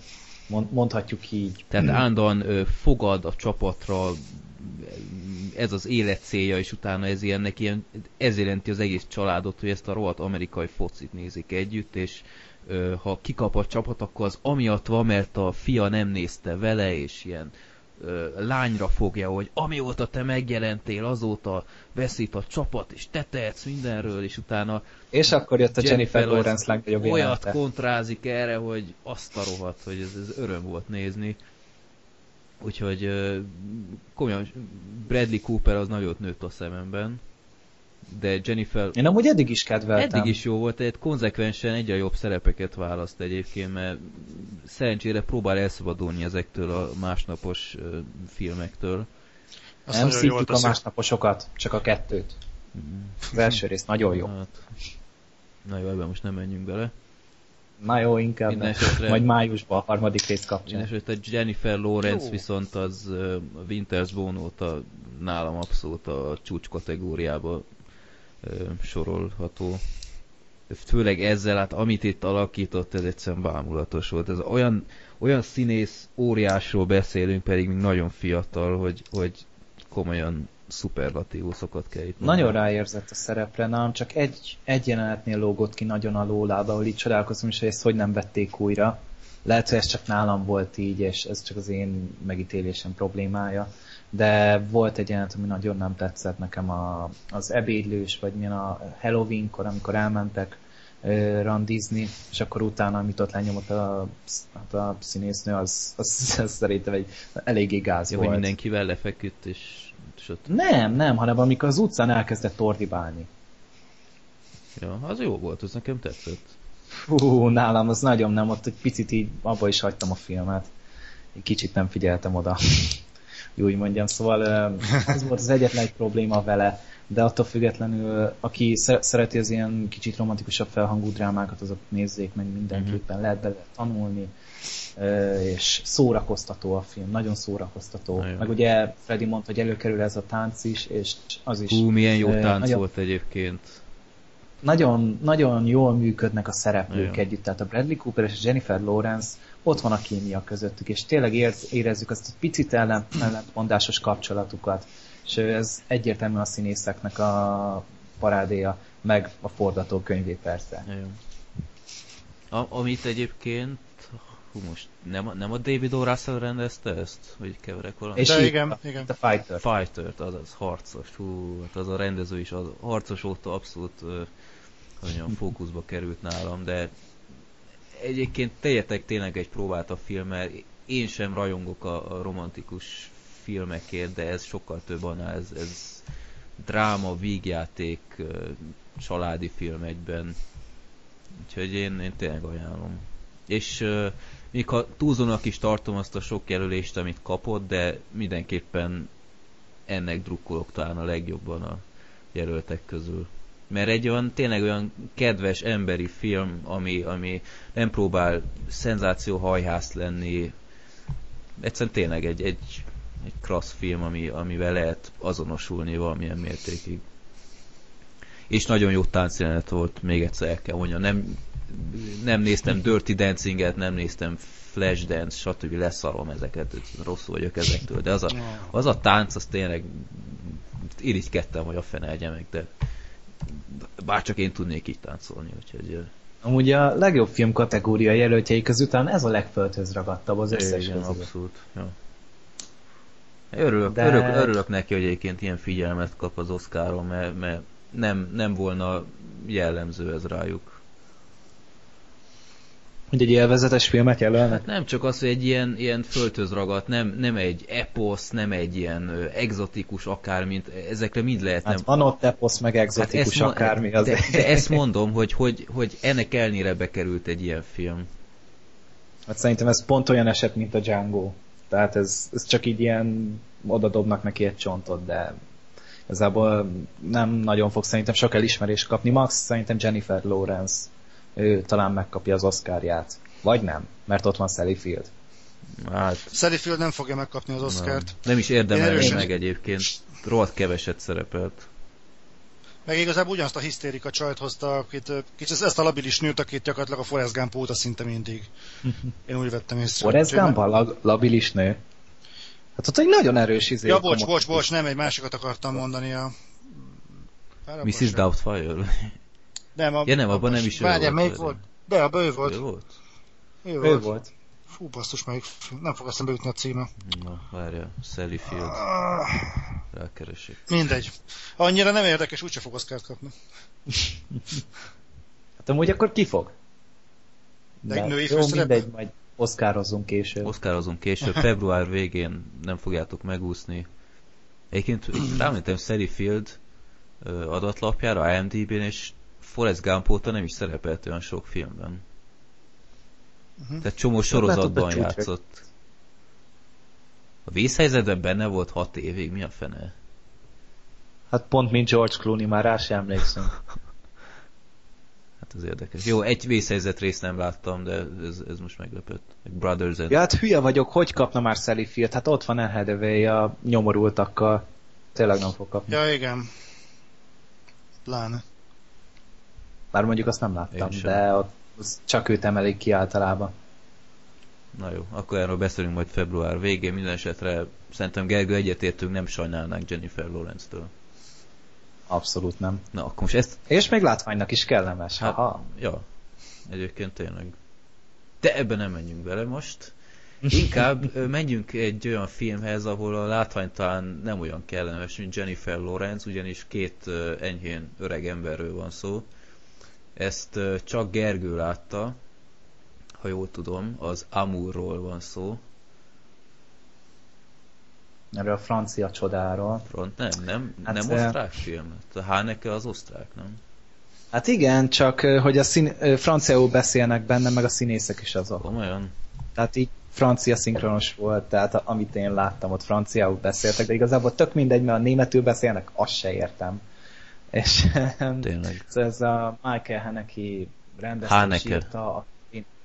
Michael Haneke. Jó, nem mondom ki többet a nevét akkor, hogy mindenki nyugodt maradjon. Ez olyan, mint az elnézést, mindenki figyeljen most. Nem Uwe Boll, hanem Uwe Boll. Német a fickó. Hát az ő nevét sem legetem szívesen. Maradjuk a Bollnál. Jó. Vagy Bóvli akkor, nem. Inkább hagyjuk azt az embert. Inkább. Csak sikerült Uwe Boll nevét becsempészni egy Oscar garnitúrával. Ebből legyen tradíció, Django, mostantól minden epizódon valahogy Uwe Boll neve kerüljön bele. Easter egg lesz. Igen. Na erre figyelek, ezt fel is írom magamnak. Fel kellene készülnöm Uwe Boll filmekből. Ne, jobban jársz a nevem. De egyébként most komolyan nem a világ legrosszabb rendezője, ez szerintem erről le lehet szállni lassan. Mert... Nem, Catherine Bigelow a legrosszabb rendező. Ah, na jó van, már megint elkezdi, nem igaz? Nem tudjátok, előbeszélgetésben Gergő gyakorlatilag könyörgött, hogy a Zero Dark 30-t hadd alázza porig, tehát szét akarja alázni azt a filmet, de mondtam, hogy nem, mert az csak az oszkáros kiadásban, mert addigra más is láthatja, mert még nem jelent meg. Ezt nem veheted el tőlem. De Freddy, elveszem, ezt... nem beszélsz Catherine Bigelowról, fene egye meg, ha nem igaz. Jó, nem is fogok. És maradjunk még egyelőre ennél. Freddy, oszd meg a vazelint máshogy. Ennél a gerontofil csodánál maradtunk. Szóval maga a film az 2 idős emberről szól, egy idős házaspárról, ők zenetanárok voltak, most már nyugdíjasok, ilyen 80-85 évesek. És az egész film amúgy egy kamaradráma, tehát így kb. Egy helyszínen játszódik az egész, van egy álomjelenet, amikor nem, és úgy mint egy színpadi mű, lehet, hogy abból is készítették talán, vagy arra írták, nem? Ezt filmre írták, úgy látom. És igazából maga a film az a sírig tartó szerelemről szól, de ennek nem az a cukormázas nyálasszaros módján. Tehát nem úgy, mint amit így mindig nyomkodnak le a torkunkon a romantikus filmekbe, hogy milyen boldogok leszünk, hanem a házaspárnak a női tagja az stroke-ot kap, és lebénul a teljes jobb oldala. És erről szól igazából, hogy a nő miképpen viseli, ugye egyrészt szellemileg is leépül, tehát vannak sokszor nem tiszta pillanatai, és hogy az idős férje ez miképpen birkózik meg ezzel a feladattal, hogy ellássa. És ugye hát mindannyiunknak vannak idős hozzátartozóink, akik semmilyen körülmények között nem hajlandóak segítséget elfogadni, mert hogy ők csak öregek és nem hülyék, és ez itt is előkerül, és nagyon-nagyon sok idő eltelik, mire segítséget fogadnak el. És az egész film amúgy egy nagyon-nagyon depresszív és szomorú, és igazából az egész egy haláltánc, tehát hogy közelednek mindannyian az elmúlás felé, ja, és ez egy nagyon-nagyon-nagyon lehangoló film, tehát ezután én nekem meg kellett néznem a Förtelmes Főnököket, hogy így nyugodtan bírjak aludni. És tehát maguk a színészek azok lenyűgözőek. Tehát a Nénike, aki a főszerepet játszott, ő Oscarját is kapott, és ő az Oscar történelem legidősebb jelöltje, tehát 85 éves talán. És emiatt volt egy jelenet, amit én nem akartam látni semmilyen körülmények között, és ki fogom emelni. Tehát amikor megy a Nénikének a topless zuhanyoztatása, azt nem. Az nem hiányzott abszolút a filmből. Na várjál, hozom a vazelint. Igen. Ez most gyakran elő fog kerülni. És, de jó, hogy nem értitek ezt. A fene egye meg. Örülök neki. Jobban jártok, hogyha nem. Szerintem ez pont az, amit jobban ki kéne fejteni. Mert... Nem. Majd itt is lesz egy kiváló. Nem. Már megsemmisítettem. 3D-ben, eredeti szinten. Fenegyen meg, és az emberek elkezdenek találgatni, úgyhogy nem az, amire gondoltak. Köszönöm. Lépjünk tovább. Másik... Madáretetőt építünk. Egyébként ebben az ámorban ennek a erotikus jelenetnek van jelentősége, tehát ez hozzátesz a filmhez. A Nénike ott ül a zuhany alatt, és mossa az ápoló csaj, tehát így nem kerül elő szexben. Ja, azt nem, hogy szexen. Ne, az persze egy félig lebinult néni kézzel. Hát figyelj, a mostatás olyan korban már, hát minek minősülhet, lehet, hogy az már... Hát ez inkább vagy.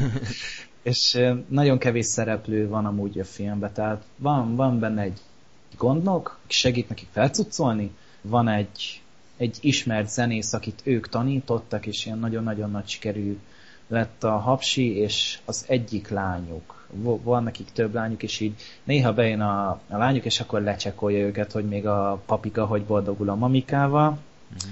És nagyon-nagyon lassú a film, és eléggé unalmas, de én ezt nem tudom mondjuk felrólni ennek a filmnek, mert ezt másképpen nem lehetett ezt izgalmasan bemutatni egyszerűen, hanem tényleg úgy folyamatosan úszik be az ember bőre alá ez a nagyon-nagyon-nagyon hideg és szomorú atmoszféra, ezért tényleg nem is tudom mindenkinek ajánlani. Ez egy nagyon-nagyon hangulatfilm, és hogyha valaki ezt egy letörtebb korszakában nézi meg, az tudja, hogy felvágja az erejét.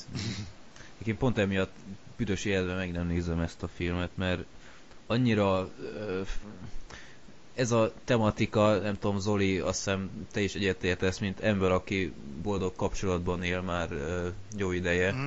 Egy ilyen filmet nem tudok úgy megnézni, hogy ne gondoljam át, hogy ez most én is lehetnék, és úristen, mi lesz itt 70 évesen. Ez egyszerűen oly módon megvisel, hogy én inkább bele se kezdek az ilyen filmekbe. Egyébként hadd kérdezem meg ennek az álmodnak, azon kívül, hogy itt emberek egymás mellett halnak meg, van valami célja, vagy van valami üzenete ennek a filmnek? Van neki egy...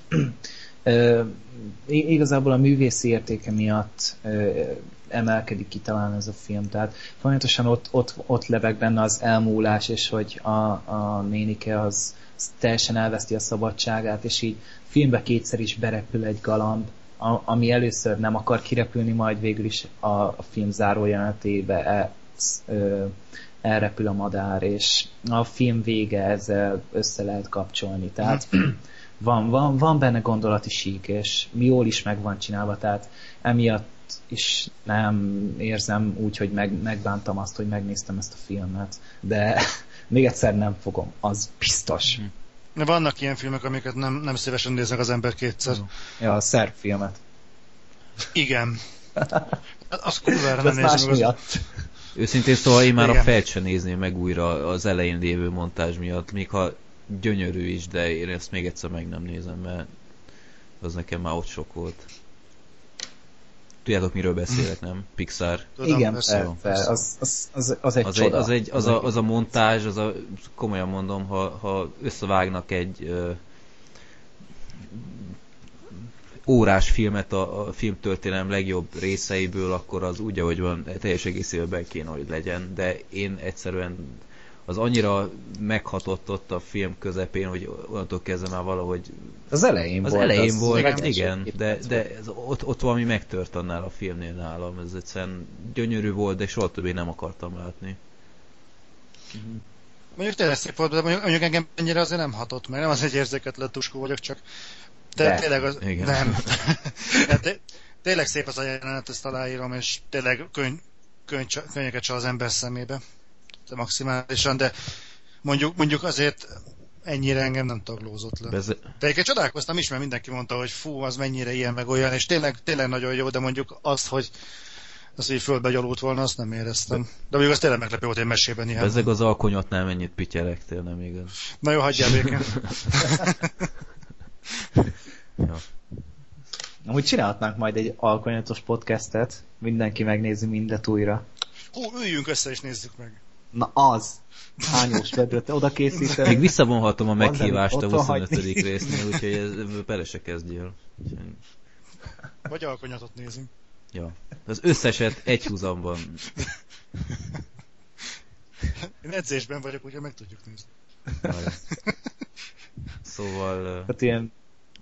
Akkor Amour Oscar esélyes, vagy nem? Csak így röviden, anélkül, hogy... Szerintem nem fog semmilyen jelölést megkapni. Tehát ma a színészt, forgatókönyvet, rendezőt, meg a legjobb filmnek, hát amit úgy nyugodt szívvel odaadnék, talán a főszereplőnő, de azon kívül úgy Tehát, hogy ez lenne az év filmje, nem. Há, neki az nem nyert már valamit? Vagy csak jelölték? Csak a közelébe volt, szerintem nem nyert. A fehér szalagot nem ő csinálta? 2 Oscarra jelölték, és egyiket se kapta meg. Na, megnézem. Fehér szalag, de ő csinálta. Az, de... A Funny Games is ezt csinálta, úristen. Az de szar volt. Jó, megvan. Ú, de gyűlöltem azt a filmet. Meg az eredetit, vagy a én a remake-et láttam, de az eredeti az tök ugyanaz szerintem. Igen, csak újra forgatták, igen. Ah, az de szar volt. Na jó, hagyjuk. Akkor, hát ennél durvább váltás szerintem nem lehet elkövetni, mint hogy az Amurról a rajtaütésre, Raidre váltsunk. Én ezúton jelezném, hogy a Raid című filmmel kapcsolatban nem kívánok elfoglalni. Jó, hát fogom én nyáladzani róla, akkor nem kell. Jó, köszönöm. Nem akarod kifejteni, Zoli, miért, vagy hagyjuk? Nem, jó, nem szeretném. Okay. Mindegy, volt egy kis jogi hercegurcánk belőle, nem szeretném, hogyha tovább gyűrűzni. Tehát akkor véleményt sem mondasz rá, vagy csak... Jó. Nem. Oké, okay, akkor esetleg néha így, vagy akármit így hozzávághatsz. Jó. Okay. Na akkor Raid kb.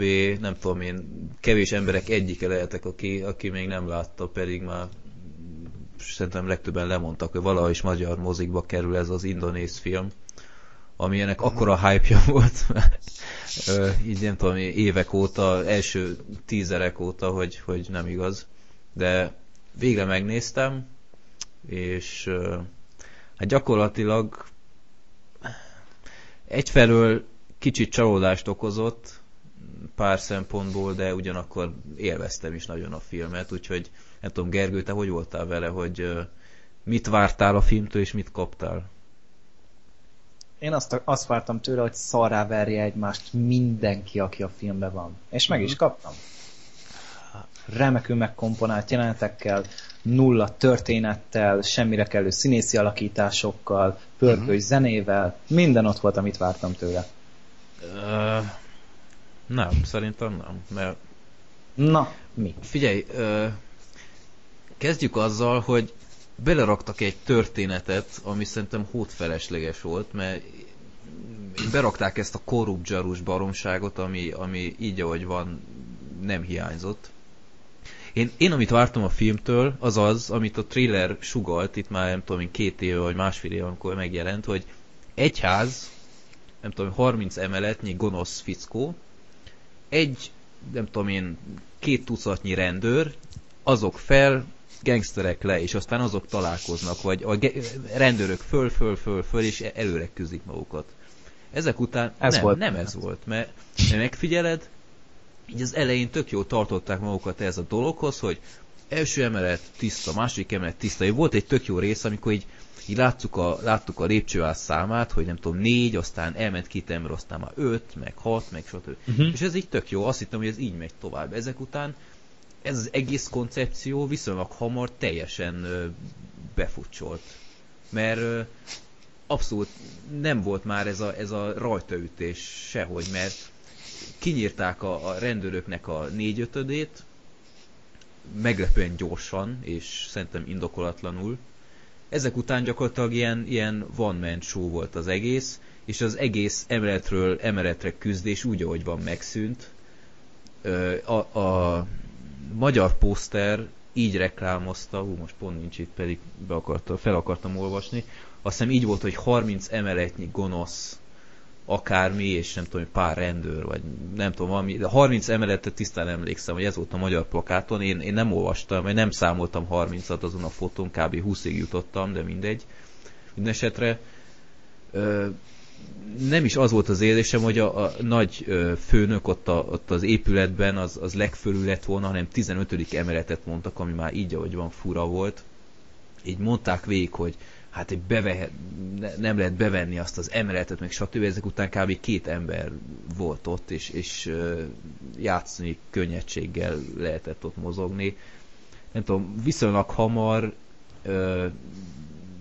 megszabadultak a fegyverektől, Tehát, hogy gyakorlatilag tényleg csak ilyen karikacsapásra mindenkinek elfogyott a tölténye, ez is fura volt egy kicsit, és onnantól kezdve már csak kungfúztak, ami egyébként nem volt baj, csak állandóan meglettek ezek szakítva valami miatt. Tehát nem volt. Hát kellett valami kis szusszanyás, de szerintem ezek a jelentek pont addig tartottak, amíg így kicsit leesett a pulzusod, és akkor utána megint az égbe dobhatta az adrenalin szintet a film. Szerintem ezt jól csinálta. Hát nem tudom.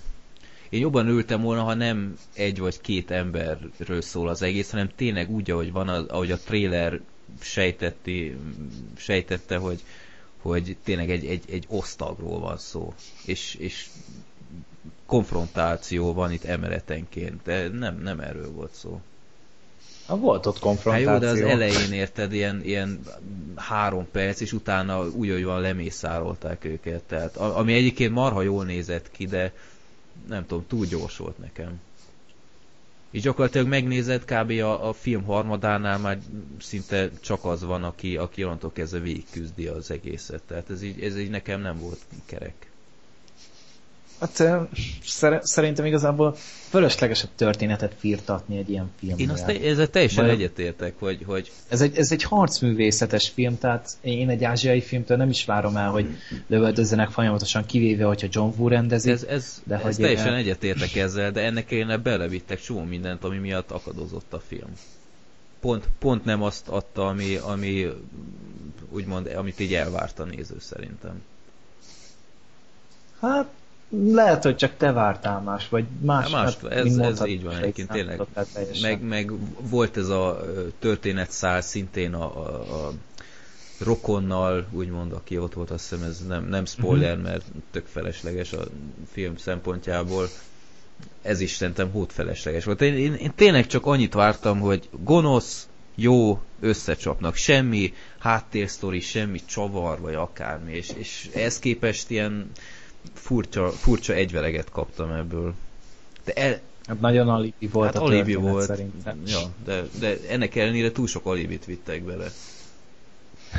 És ami viszont marhára tetszett, azok a harcjelenetek koreográfiája, mert olyan dolgokat láttam benne, hogy elképzelni nem tudtam, hogy ilyet valaha látok. Tehát ilyeneket kell elképzelni, hogy olyan brutál ilyen dobások meg egyáltalán ilyen, ami tök evidens, hogy ilyen filmekben, hogy felugrik a gonosz, van egy ilyen marha hosszú, de látványos ilyen jelenet, ahol egy gonosz a két jó fiú ellen, és a gonosz felugrik, hogy nem tudom, pofán rúgja a jó fiút, és a másik jó fiú ekközben elkapja a levegőben, és az így elveszti hát így nem tud már ugrani, és így lepattan a földre, és ez lehet, hogy nem hangzik túl látványosnak, de ilyet még soha nem láttam, hogy úgymond hátulról blokkolja a rugását, és emiatt így lecsapja a földre. Tehát nagyon jó megoldások voltak benne, és így ami nagyon tetszett, hogy nem az volt, hogy kung fu ellen, hanem tényleg így a harcművészeti stílusok így folyamatosan változtak, hogy egyik így harcolt, a másik kung fuval az ellen, a harmadik az box stílusban volt, nem tudom, a negyedik az utcai harc, most nem tudom, kickbox, stb. Tehát így volt valamiféle változatosság, még hogyha látszólag ugyanaz történik egész végig.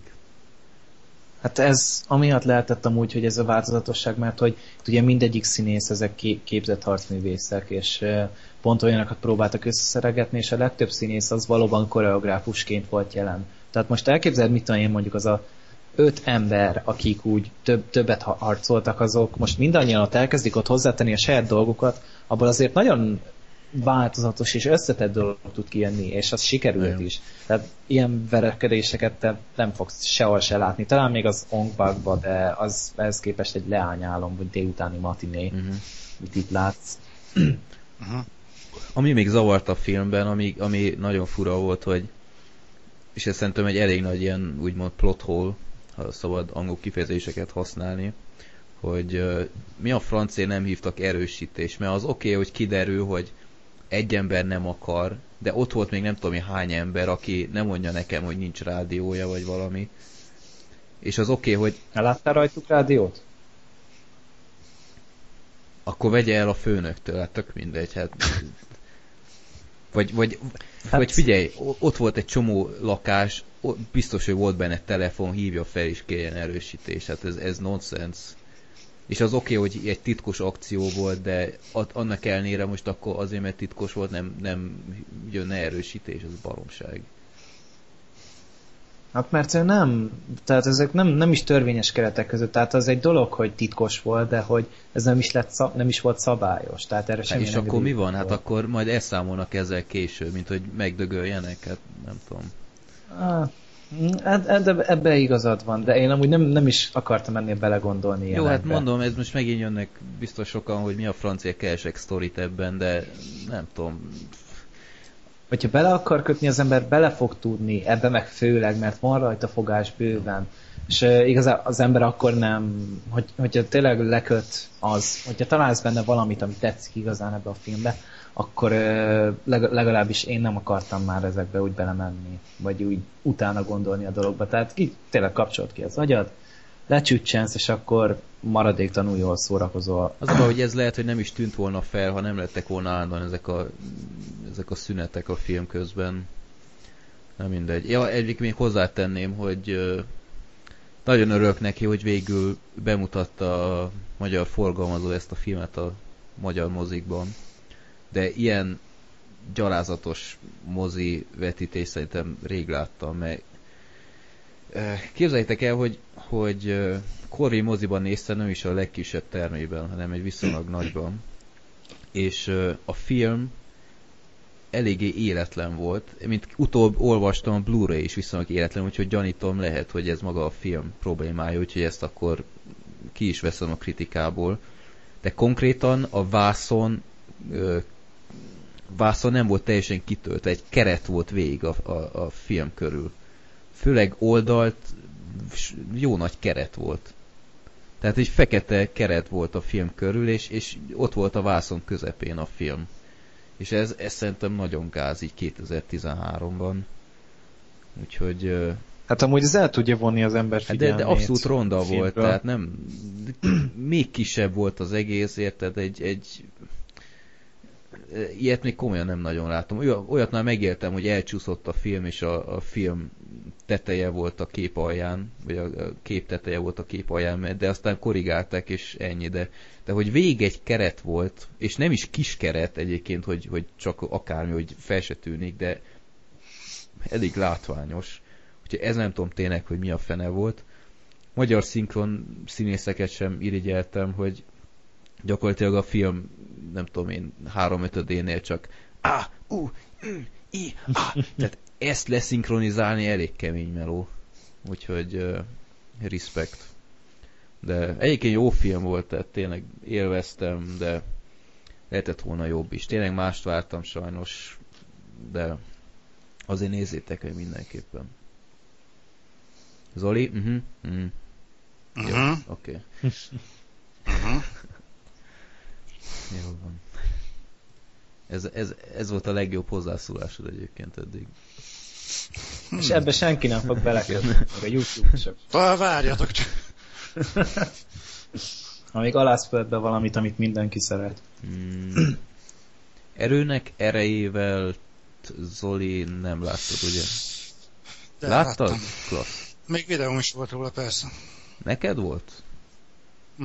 Ja, igazad van, na, akkor most itt videózhatunk végre egy jót. Megint.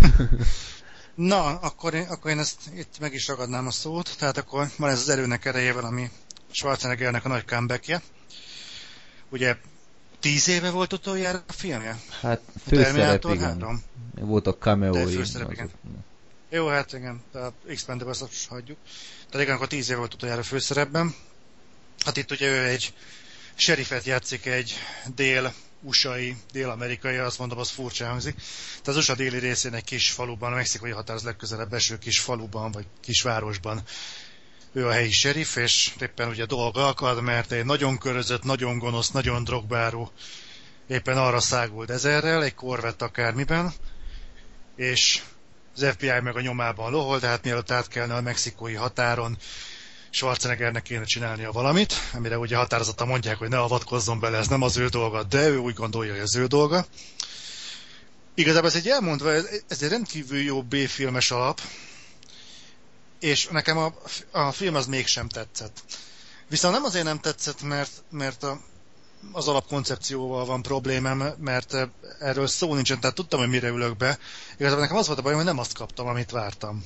Elmondom a legegyszerűbbet, talán ez sok mindent elárul. Mielőtt felmentünk volna a lépcsőn a moziba, Adrival Aslarral azt latolgattuk, hogy mi lesz a Schwarzenegger első jelenete? Hogy fog megjelenni? Mert azért 10 év után az, hogy először van vásznon, annak azért, hogy ütnie kéne. Tehát, hogy itt van visszatértés, ő Schwarzenegger. Még akkor is, hogyha 60 éves. Nem tudom, hogy hány éves. 65. És... 65, ó, pláne. És gondolkodtam azon, hogy valami olyasmi lesz, hogy hát mégiscsak kisváros, akármi, a kocsmában lesz, vagy egy szúrós hátranézése a válla fölött, vagy valami kocsmai bunya, ahol belép valaki, és csak a sziluettje látszik, és én vagyok a törvény, valami B-soros szart lenyom.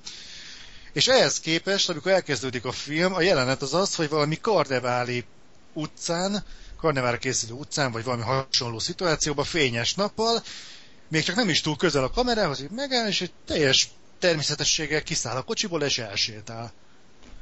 És igazából szerintem ez nagyon jól jellemzi magát az egész filmet, nekem nagyon hiányzott belőle az a bedesz Schwarzenegger íz, amit vártam volna. Még azt is figyelembe véve, hogy hány éves. De most ez a jelenetek konkrétan mi a bajod, én nem értem.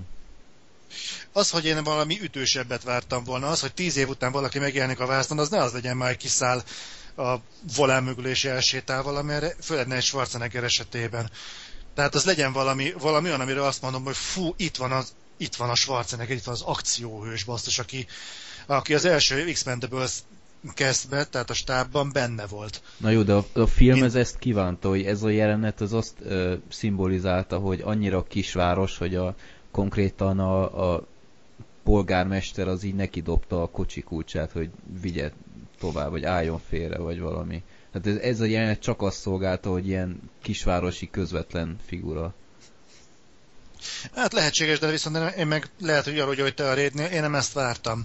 Tehát én azt vártam, hogy Schwarzeneggert fogok látni, nem pedig egy olyan polgármester, egy olyan serifet, akit innentől kezdve gyakorlatilag akárki eljátszhatott volna. Tehát ez nem kellett Schwarzenegger. Hát igen, egyébként a trailer sok szempontból csalóka volt, mert egyébként Schwarzenegger tényleg nem a domináló főszerep. Elnézést. Illetve ami viszont engem is meglepett a filmen, hogyha megnézel a trélert, végig az a benyomásod, hogy ott mutatnak 3 kocsit, ami így szétlő mindent, meg stb.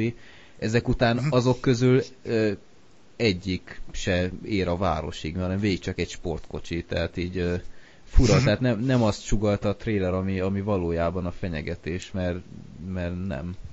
Tehát egyetlen egy kocsiról volt szó, illetve pár ilyen olyan szövetséges rabló, vagy én nem tudom, gyilkos, vagy akármi a mafiózóval szövetkeztek, de messze nem az, amit a trailer próbált így beállítani, hogy ilyen kis mini hadsereg megy a város felé, úgyhogy ez valóban kicsit fura volt. Mondjuk ez nekem nem tűnt fel. Hát de belegondolsz, megnézed, mit látsz a trailerben? Azt, amikor a sötétben szétlövik azt a rendőr barikádot, vagy nem tudom én, amikor eltorlaszolták az utat. És az megvan, és utána hát mi marad abban? Azok egyszerűen eltűntek, és egyszer mafiózó ment már csak a városba. Hát az így fura volt. A másik gondom az volt, hogy igazából ezek a kikacsintós vagy visszakacsintós jelenetek szerintem rendkívül erőltetettek voltak. Tehát nem tudom, spoilernek minősül. A kard. Szerintem, tehát annyira nem illett bele. Tehát oké, hogy felszerelkedtek, és egyszer csak előkerül az a bizonyos kard.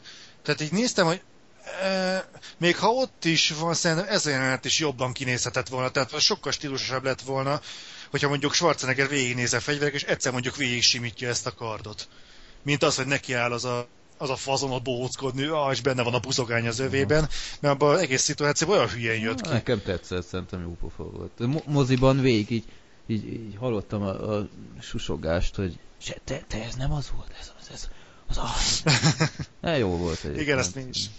Nekem tetszett. Amit még nagyon sajnáltam, hogy Johnny Knoxville, aki a plakáton rajta van, a trailerben viszonylag sokat szerepel, így a filmben így alig kapott jelenetet.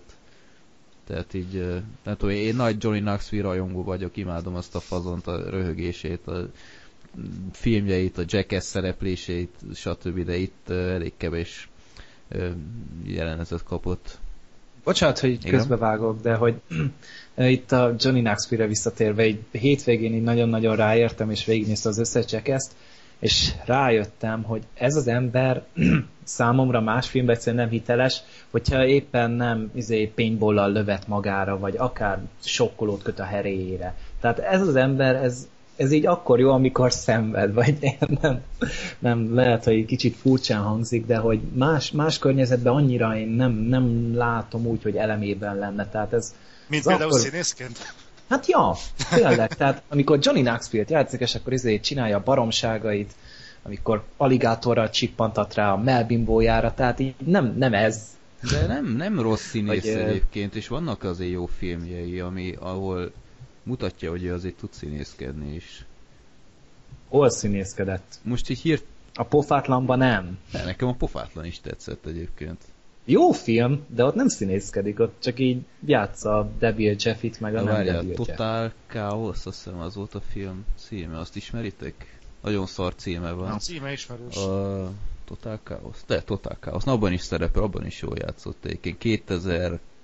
2002-es amerikai vígjáték, egész jó egyébként, ilyen igazi kis insider tipp, de abban is szerepel is, és jó, hát nyilván nem fog soha eljátszani egy, nem tudom én, koncentrációs tábor túlélőt, de nekem pont ilyen karakterszínész egyébként, tehát erre szerepre szerintem szintén tökéletes volt. Már csak azért is, mert jó pár jelenet volt, ahol úgy mondjam, nem kellett visszafognia magát, ami így a stuntokat illeti, így a mutatványokat. Gondolok itt a villanypóznára például. Hát. Most látod, Johnny Knoxville benne volt a Men in Black 2. Igen, ő volt az egyik UFO, azt hiszem. Ez a két fejű? Igen, ő volt az. Wow. Jajjá. Ja, ami elég szar film volt, azért valljuk meg. Ezért is adtam ki ezt a furcsa hangot. Ja. Amúgy majd én lehet, hogy rászánom magam, csak ez DVD-n nézős lesz, tehát azért nem fogok bőven. Ja, te nem láttad, Gergő, akkor? Nem, hát azért nem is szóltam bele. Jó, igazából én nekem tetszett, nyilván elég bugyuta sok szempontból. Gondolok itt arra, hogy hát hol is kezdjem, elég hosszú a lista, hogy például a város kinevez ilyen random serifeket, meg kell a védelemhez a mafiózók ellen, éppen azt, aki éppen sitten ül, tehát ilyen büntetett fickó.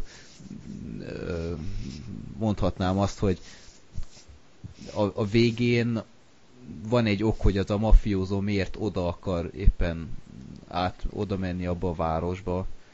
És egyébként megnézted, Zoli, azt a hidat, amit építenek, hogy meneküljön, hogy az milyen óriási kanyon fölött van? Tehát gyakorlatilag azt meg tudod mászni egy 2 óra alatt.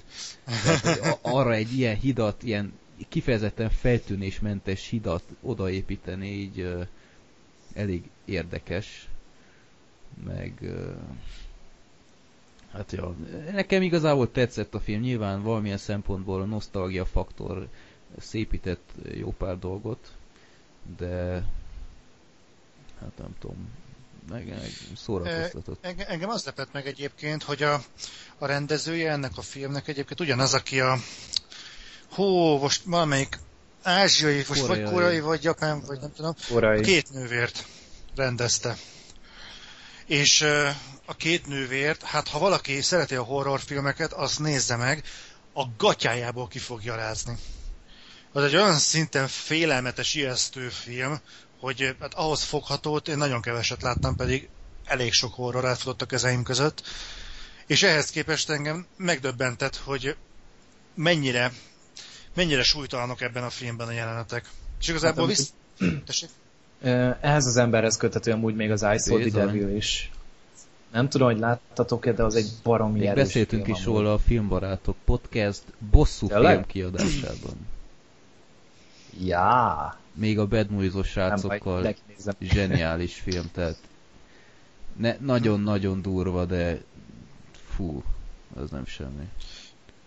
Szóval mondom, ezért is érdekes, hogy ez a rendező, ez hogy nem volt képes legalább megközelítőleg hasonló súlyú filmet összehozni ebből? Mert semmi más nem kellett volna hozzá. Szabad kezet. Lehetséges. Nem biztos, órai rendezőbe vár, mondjuk akkor nem tudom, miért hívnak be egy ázsiait, hogyha nem hagyják, hogy kihozza magát azt a rájellemző stílust. Hát valószínűleg megnyugtatásként. Egyébként megmondom őszintén, hogy én azt látom ebbe az egész filmbe, hogy nagyon sokféle embert akartak becsődíteni a moziba. Tehát egyrészt az Arnold Schwarzeneggeren nosztalgiázókat, másrészt a Johnny Knoxville miatt, hogy jaj, röhögjünk egyet a srácon embereket, de hogy ez ne tűnjön úgy, hogy egy partalan hülyeség lesz az egész, ráültették a rendezői székbe ezt az urat, akinek azért átfutottak ezek között, ezek szerint nem egy, nem két. Elég komoly film, és így végül is egy elég komoly közönséget tudtak markolni. És hát úgy néz ki, hogy... képest senki nem nézte. Hát igen. Hát valószínűleg megjöttek az első kritikák, aztán azok meg csak a filmet értékelték, ami meg önmagában annyira de nem volt jó. De a kritikák egyébként kifejezetten jók voltak, úgyhogy ez de komolyan csomó ideig 100%-on állt a Metacritiken. Mi ez? Ha ez tényleg így van, akkor utoljára néztem Metacritiket. Amúgy nem, ne higgyél neki, tehát a legmagasabb Metacritic pont. 91, hoppá! 91-en áll ez a film? Nem, a legmagasabb, amúgy 54. Na de várjál. Ez... 54 ponton állsz. Én azt mondtam, hogy az elején annyi állt. Hogy a végén mennyire csökkent, azt én nem tudom, de elején kifejezetten jókat írtak. Nem csak ott, hanem sok helyen. És egyébként most itt nézem IMDb-n is 7.1-en áll, tehát annyira... Ami még legalább 6-5-re lefog. Lehetséges, de 6-5 sem olyan rossz egy B-filmhez képest azért.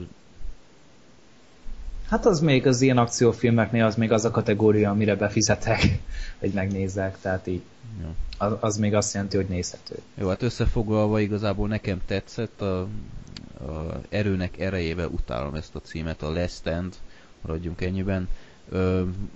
Nyilván lehetett volna több Schwarzenegger, túl sokat koncentráltak szerintem a mellékszereplőkre, akik hát hogy mondjam, nem voltak olyan érdekesek, mint mondjuk a Schwarzi vagy akár a Knoxville, de nem volt ez rossz film szerintem.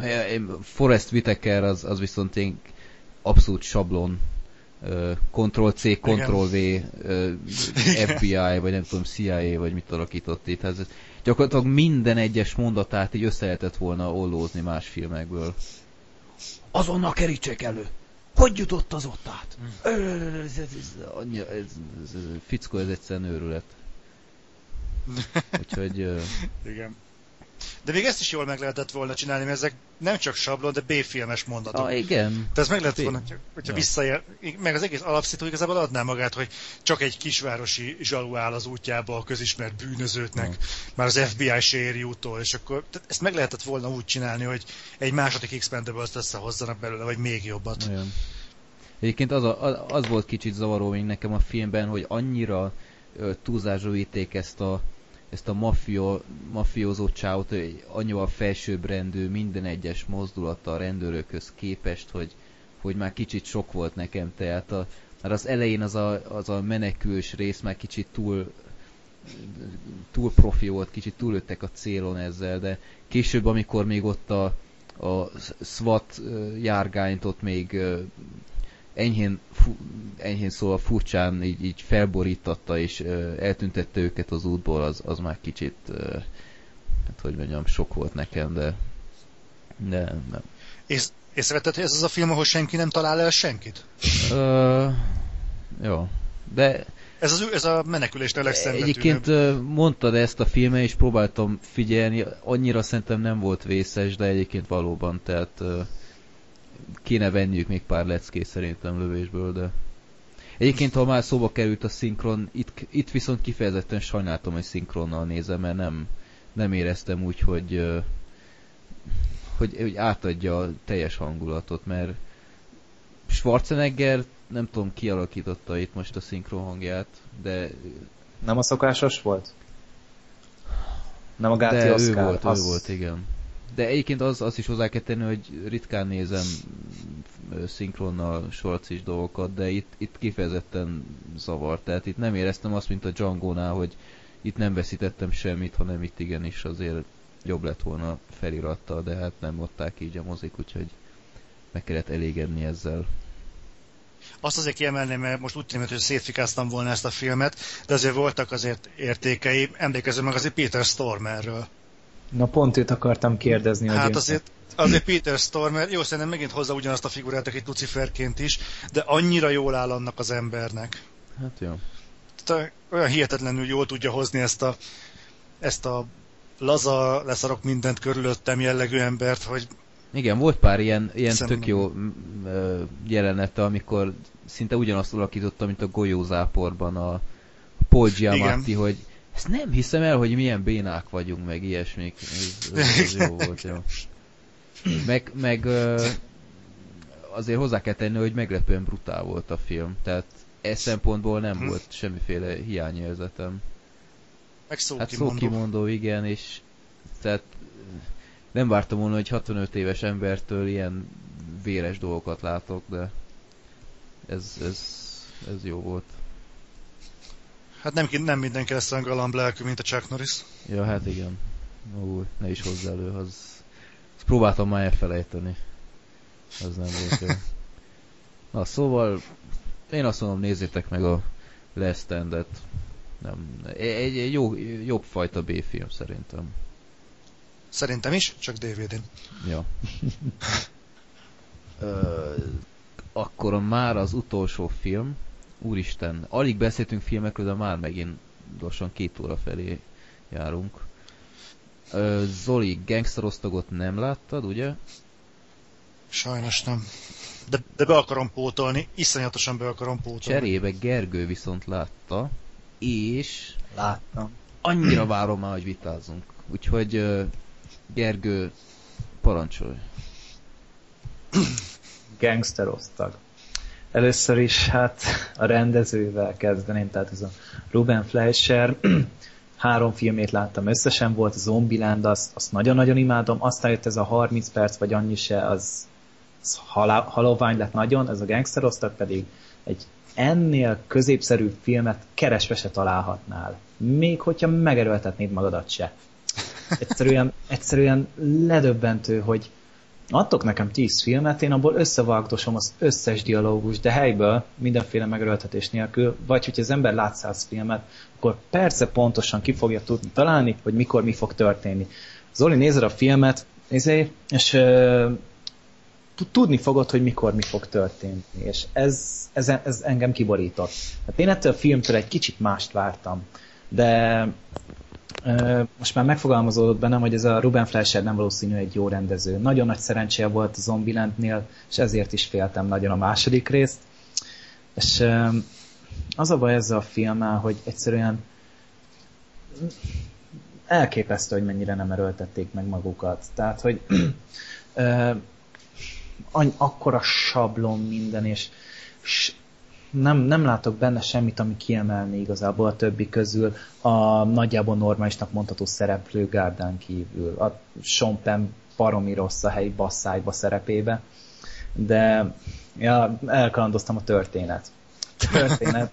1949-ben játszódik Los Angelesbe, és azzal indul a film, hogy bemutatják, hogy mekkora arc ez a Sean Penn, és hogy milyen kegyetlen gonosztevő, és a pozitív oldalon George Brolin, aki meg egy nagyon-nagyon önérzetes rendőr, és ő mindent megtesz azért, hogy a gyermeke ne ilyen romlott világban nőjön fel, és hát eléggé heves természetű, tehát helyből szétver egy bordélyházat, ahol éppen meg akarnak erőszakolni egy újonnan érkezett kis színésznőt, és utána engedélyt kap végül is a rendőrfőnöktől, hogy szembeszállhasson Mickey Cohennel, tehát a Sean Penn karakterével, és akkor maga köré gyűjti az összes létező sablon karaktert, akit el tudsz képzelni, tehát ez a kiöregedett mesterlövész, a családszerető technikus, a fekete, akit kitaszítottak, és mégis harcol az igazságért, a szép fiú, aki a szeretett nőért mindent megtesz, tehát így... Ez a Ryan Gosling? Igen, hát vajon ki a szép fiú? Meg ott volt Emma Stone, akit alig láthattunk, pedig én miatta mentem el megnézni. szerelmes vagyok ebben a nőben, és ehhez képest meg alig szerepelt sajnos, és az egyetlen dolog, ami ki lehet belőle emelni, azok színészek. Sean Penn-en kívül persze. Tehát Ryan Gosling is, az, most már kezdek rájönni, hogy ő egy jó színész, Josh Brolin is hozta abszolút a szintet, és átadom Freddynek a szót, hogy ő elmondhassa, hogy miért ilyen jó ez, mert én nem láttam benne. Na jó, akkor először elmondanám, hogy lehet, hogy furának hangzik, de 2013-os felhozatalból ezt a filmet vártam idén a legjobban. Igaz, hogy 2012-es lett volna, de hát a mészárlás, a mozis mészárlás miatt eltolták, mert a filmben volt egy olyan rész, ahol szintén moziban lövöldöztek, aztán az amúgy hol hát kivágták, hát újraforgatták. De nem, csak úgy kitalálni, hogy honnan hiányozhatott, mert nem éreztem a hiányát. És miért? Hát csomó ilyen rész volt, amikor lecsaptak rájuk, hát ott... Hát volt 2 ilyen montázs is, de hogy melyikből... Hát lehetett volna akárhol igazából. Mindenesetre hát sajnáltam, hogy eltolták, de azt kell mondjam, hogy rohadtul nem csalódtam a filmben, és valamilyen szintig igazat is adok a Gergőnek, hogy sok dolog sablonos volt, én ezt nem is vitatom, de nem az kéne, hogy egy fő szempont legyen egy filmnél, hogy szórakoztasson. És engem kizökkentett nagyon az a sok klisé. De oké, hogy klisé. Amikor tényleg ki tudod találni, hogy mikor mi történik, tehát azért kell lennie legalábbis nekem valami plusz bájnak, ami úgy viszi előre a filmet. Itt mondjuk lehetett volna akár a karakterek, de ugye hát azt tudjuk, hogy nem sikerült olyan jól. Az akciójelenetekben nem tudok belekötni, mert rendben voltak abszolút, meg a végén a karácsonyfás, attól beszarta. Ez gyönyörűen nézett ki, meg úgy az egész olyan... Na, ott érződött a stílus talán. Ott érződött talán legjobban az egész filmben. De figyelj, ha így veszed, hogy minden sablon, akkor gyakorlatilag az ilyen jellegű filmeknek már a 7 mesterlövész óta, vagy a Piszkos 12 óta nem lenne létjogosultságuk, mert gyakorlatilag ugyanezzel az elemmel dolgoznak, hogy egy össze nem illő csapat próbál együttműködni úgy, ahogy. És ez itt pont ugyanez volt. Talán annyi különbsége, hogy itt nem volt ilyen belső ellenségeskedés, mint máshogy szokott lenni. De rohadtul nem volt semmiféle hiányérzetem a film alatt. Tehát végig abban egyetértek, hogy Sean Penn volt talán a filmnek a leggyengébb pontja, de ennek ellenére mégsem mondanám azt, hogy negatívan tűnt fel különösebben a figura, mert hozta azt, amit kellett, hogy elhiggyük, hogy ez egy undorító seggfej, és gyakorlatilag a város túlszul ejti. És én aztán végképp nem vagyok egy Sean Penn rajongó, de nem volt itt egy idegen tényező a filmben, amit most így különösebben kiemelnék. És mégis, tehát a trailer mit próbált elhitetni velünk? Pontosan azt, amit a Raidnél hiányoltam, itt a trailer az egy pontos képet adott, hogy mi a fenére várhatunk, és azt szerintem kifogástalanul teljesítette. Látványos volt, az akciójelenetek marha jók voltak, a karaktereket én kedveltem, főleg Josh Brolin persze volt a fő karakter, és ő is volt a legjobban kidolgozva, többi az hozzá képest haloványabb volt, talán Ryan Gosling volt még valamilyen szintig kiépítve, de egyébként Ryan Goslingnak ezt a fura hangját én ezt imádom, tehát ez a Hi, I'm Ryan Gosling, igen. Tehát van benne valami nagyon furcsa, és nem tudtam eldönteni a film alatt, hogy most idegesít, vagy nem. Abszolút nem, tehát megnézed a szupermodell arcát, és rohadtul nem ezt a hangot várnád, ami... Aztán meglátod, hogy kancsal. Hát... Amúgy tényleg nagyon eltikkeltek a szemei, amúgy látszódott elég erőteljesen, de... Nem tudom, én a Tribe óta elfogult vagyok Ryan Goslinggal kapcsolatban, úgyhogy...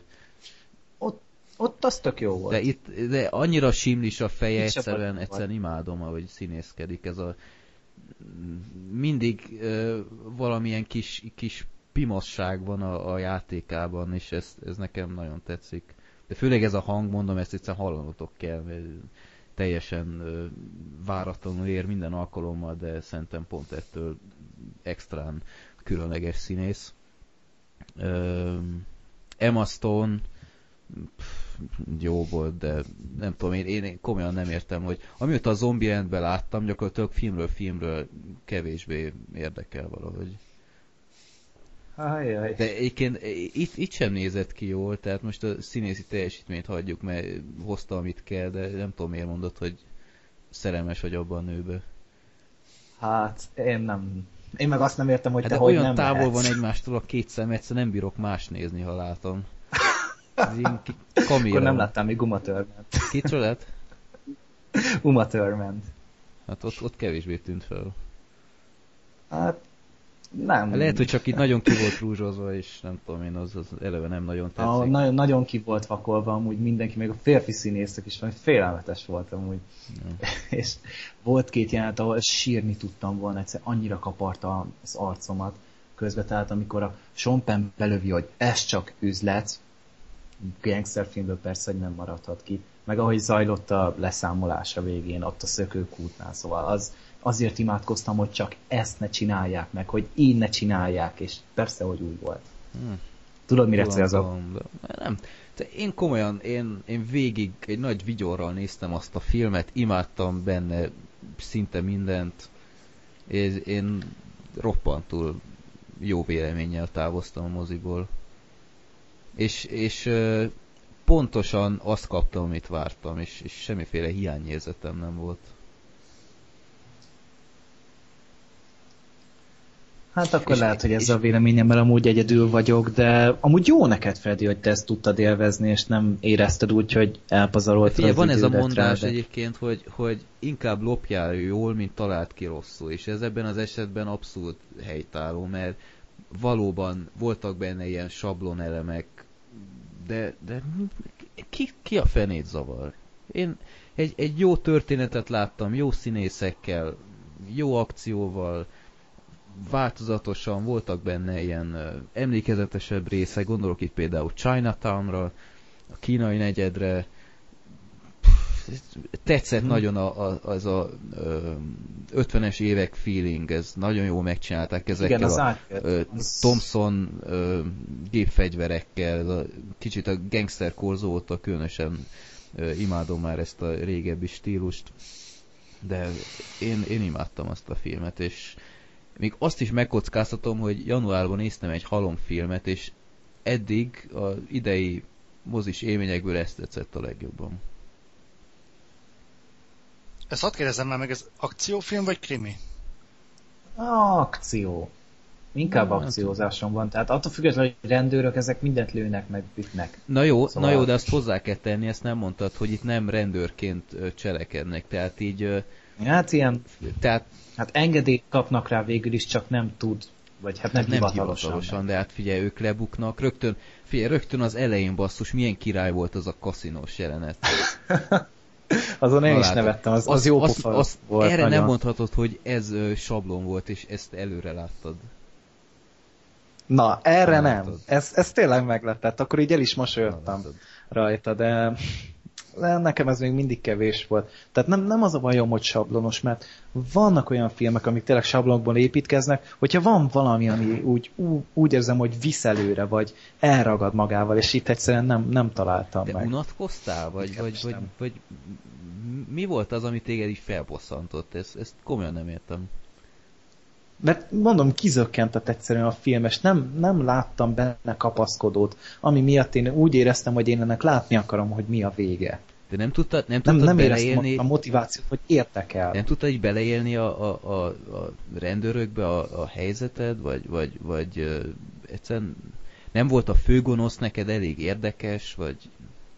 Az se. Mondom, szerintem Sean Penn borzasztó volt. Tehát az már alapból így egy mínuszpont a negatív szereplőnek, de talán nem is láttam benne azt, hogy ő olyan igazán gonosz lenne, tehát hogy ő az a... Nem volt annyira félelmetesnek beállítva talán.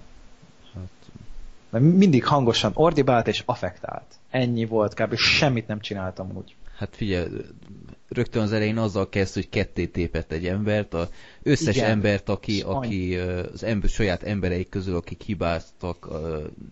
hibát vétettek, azokat kinyiratta, savval akart megcsonkítani embereket, stb. Nem tudom, azért elég húzós fickó volt. Hát, biztos velem van a hiba. És biztosan, hogy ez egy tök jó film, ez az én szegénységi bizonyítványom, de én egyszerűen nem láttam benne azt. Majd lehet, hogyha egyszer újra nézem, talán jó lesz, de most jelenleg tartom magam ahhoz, hogy ez egy középszernél éppen, hogy csak egy nagyon picivel rosszabb volt. Mm-hmm. Egyébként vannak ilyen filmek, amiket újra kell nézni, és akkor teljesen más értelmet nyernek. Na, én legutóbb a Matrix-szal voltam egyébként pont így. Szóval vannak ilyenek, teljesen. És a Matrixot korábban nem szeretted, és most már szereted? Nem erről van szó, hanem én korábban láttam a Matrixot, középiskolás voltam még, és akkor hatalmas hype-ja volt, aki nem élt akkor, vagy élt, csak nem kicsi volt ahhoz, hogy ezt felfogja, hogy átérezze.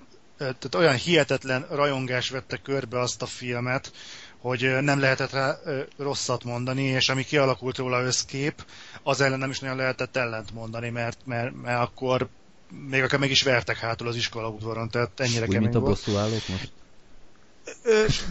Na, bezzel. Nem, de majdnem olyan kemény volt.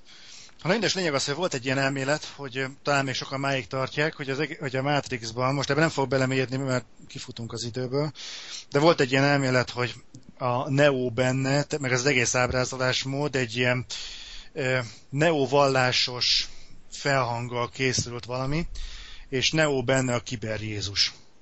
És akkor ezt alátámasztották mindenféle hülyeséggel, hogy természetesen legerősebben, hogy a végén feltámad, nagyon sok benne a kicsit áthallásos mondat, amiben aztán bele lehet magyarázni mindenfélét. És ezt ugye is fogadták úgy általánosan szentírásként, és én nemrég újra néztem a Matrixot, és rájöttem, hogy ez nem így van. Tehát totál más a filmnek az üzenete. Na ez, hogyha alkalmas, itt lesz rá egy fórum, vagy valami, akkor ezt majd kifejtem. De tényleg vannak filmek, amiket érdemes többször újra nézni. Uh-huh. Jó, hát azért a gangster osztag nem egy Matrix, amit 8-féleképpen lehet értelmezni. Ebben nem rossz üzenetet találni.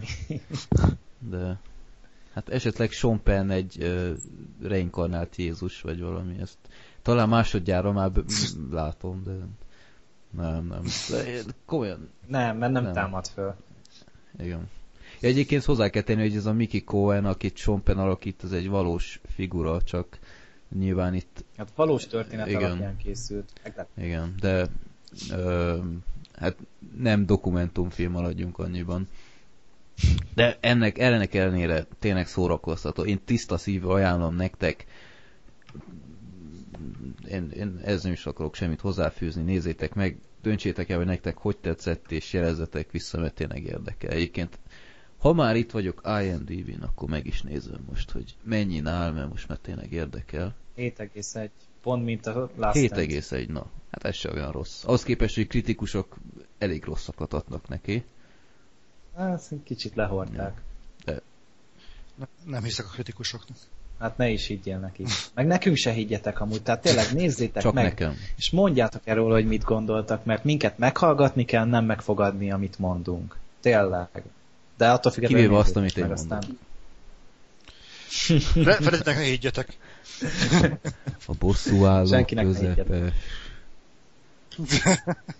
És ez a jó szándékú voltam, vagy jó indulatú. Na, akkor... Hát Zoli... Tessék. Azt nézem, hogy lehet, hogy szemben egy bordélyház van velünk. Na mindegy. Bocsánat, elkalandoztam. Oké. Ha hiányoltátok a kényszer leszállást, akkor azt joggal teszitek, de az a helyzet, hogy nem volt időm megnézni, és akkor ha már beszélünk ilyen filmről, akkor jó volna, ha nem csak egy ember látta. Úgyhogy ezt eltoljuk a február végi oszkáros különkiadásra, aminek az elején még beszélünk a Zero Dark Thirty című fantasztikus műről. Ez az! Mi a magyar címe? A nagy Bin Laden hajszal? Nem, Zero... A Bin Laden hajszal, azt hiszem. Nem Zero Dark Thirty? Nem. Hát Zero Dark Thirty kötőjel a Bin Laden hajszal. Kötelező alcím, bocsánat. Ja. De amúgy ez honnan jött egyáltalán ez a cím, hogy Zero Dark Thirty? Ez volt a fedőneve az akciónak? Már a filmbe se derült ki. Hát valami címet kellett adni neki. Oké, hát lehetett volna az angol is. Ugyanez, hogy Bin Laden hajsza. Hát nem tudom, gondolom, ez eléggé misztikusnak hangzott ahhoz, hogy sok ember becsábítsa, hogy mi az úristen ez a Zero Dark Thirty. A 0-30 az nem hangzik olyan jól. Hát vagy 1:30. Kész. 1:30. Nem, ez nem rossz. Ó, zseni vagyok. Mindegy, amúgy a kényszerleszállást mindannyian menjetek el megnézni a következő adásig, mert nagyon jó film az alkoholizmusról. Basszus. Nem a repülők katasztrófáról. Zero Dark Thirty 157 perc, hát nem igaz, megöltök engem. Egyszerűen nincs idő megnézni. Micsoda? Van nagy gyötrelem az a film. Mi ezt élőben vették fel?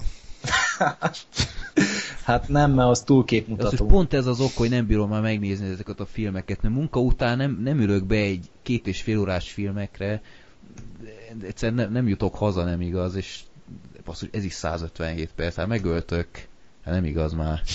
Mennyibe... Hát a következő adásig lesz még egy film, amit megnézünk, Die Hard. Jó, hogy mondod.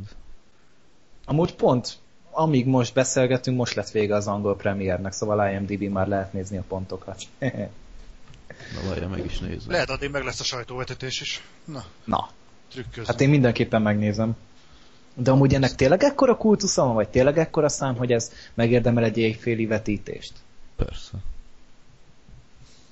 Hát én megmondom őszintén, most az adóra mindig én fanyalgok. És mindig azt hiszik, hogy én vagyok a köcsög, akinek semmi se jó. Mert igaz.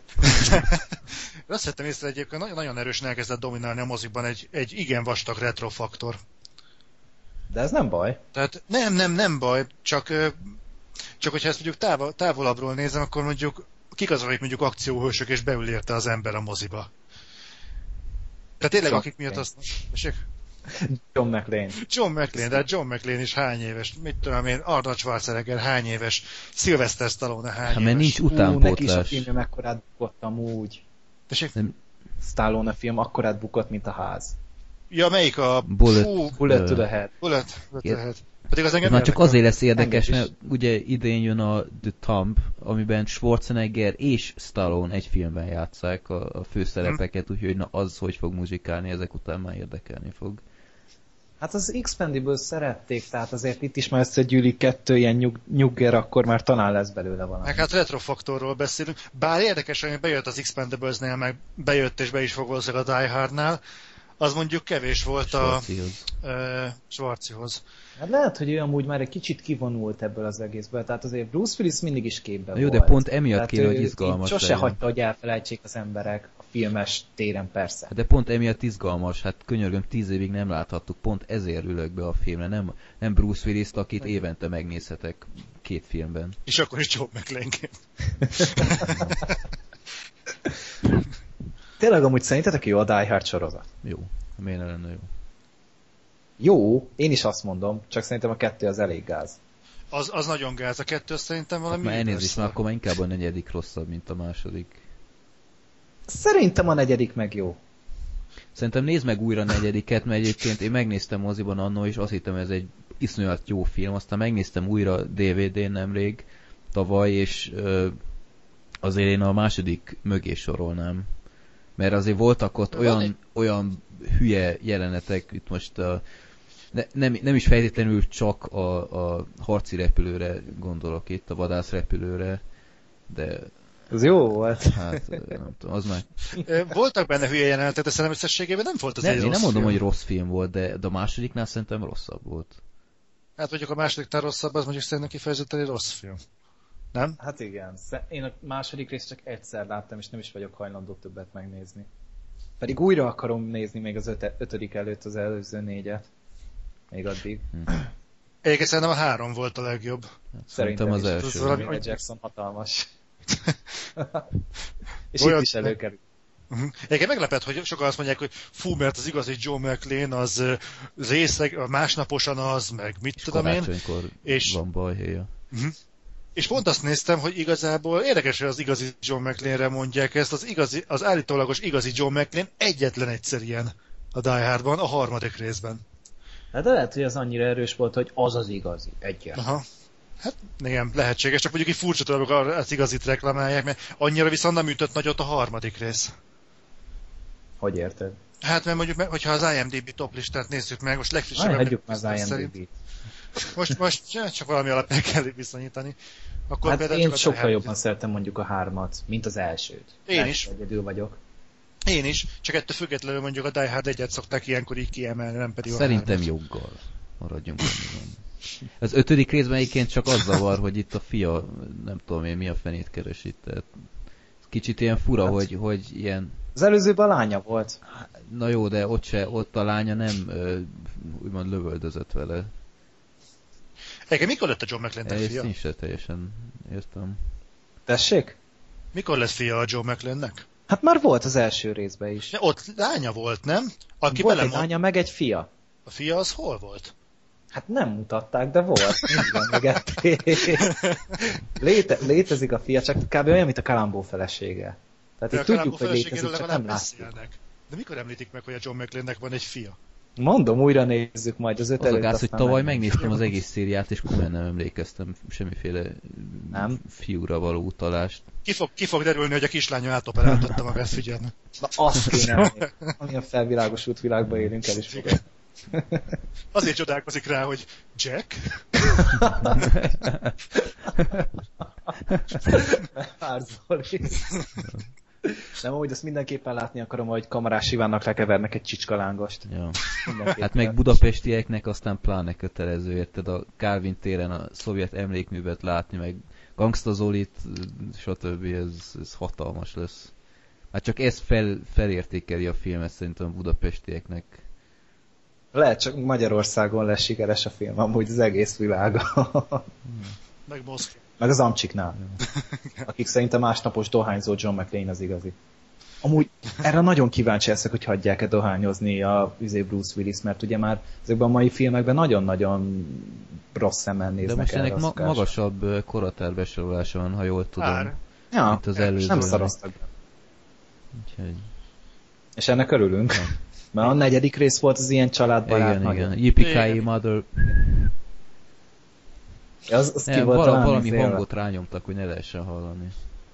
Belelőttek. Igen, azt hiszem az jó, vagy felrobbant valami, nem tudom. De... Én ezeket amúgy még nem is láttam angolul.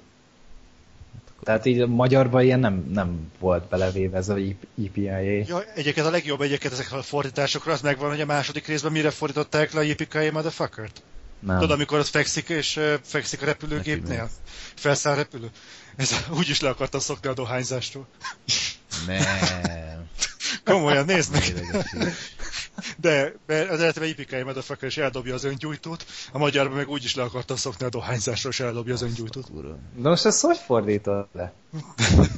Komolyan. Hát, lennének tippjeim, meg gazdag a magyar nyelv, de nagyon nem menjük. Persze lehet, csak éppen néha a tehetség hiányzik. Kösz. De nem menjünk bele. De nem, most a magyar forgalmazóra céloztam, nem rá. Hát a legközelebbi kiadásig kiderül, hogy tetszik nekünk, aztán erről is beszélünk a kényszerleszállásról és Gergő nagy kedvencéről, a 0 sötét 30-ról. Zoli, akkor pótol szerintem te is ezeket. Miket? Az, hogy kinek pofázok itt? A Bin Laden hajszát kihagyhatod nyugodtan. Ja. Voltok mindent. Jó van. Na, hát basszus, 7 filmről beszéltünk, csak már megint több mint 2 óra. Hogy a francba csináljuk ezt? Na jó van. Jó, akkor február 24-én lesz ugyebár az Oscar átadás, és február 22-ére beszéltük meg a rögzítést, és ma csináltam egy teszthívást a Bad Movies-osokkal, pontosabban Black Sheep-el, és jónak tűnt az internet, ugyanakkor egyszer megszakadt állítólag az időjárás miatt, úgyhogy reménykedjünk, hogy aznap nem fog semmiféle bizarr időjárás lenni, úgyhogy reménykedünk, hogy akkor 4-en tudunk majd beszélni a filmekről. Mindenesetre köszönöm, hogy itt voltatok, ez volt a 23. Filmbarátok podcast, és egyébként Zoli, valamiféle terveztek valamit az Oscar átadásra, vagy ez még nem publikus? Hát publikus, megint van Facebookon, meg ja, csak Facebookon. Lesz egy élő Oscar közvetítésünk, az otherworld.hu-n. Úgyhogy hát ott igyekszünk élőben. Én, Aslar, Patrik és Sirin is jelen lesz, hogy legyen egy másik színezete is a beszélgetésnek. Úgyhogy élőben fogjuk közvetíteni a podcastot, reméljük, hogy a technika ördöge nem fog bekavarni. Tehát ilyen videó streamként. Igen.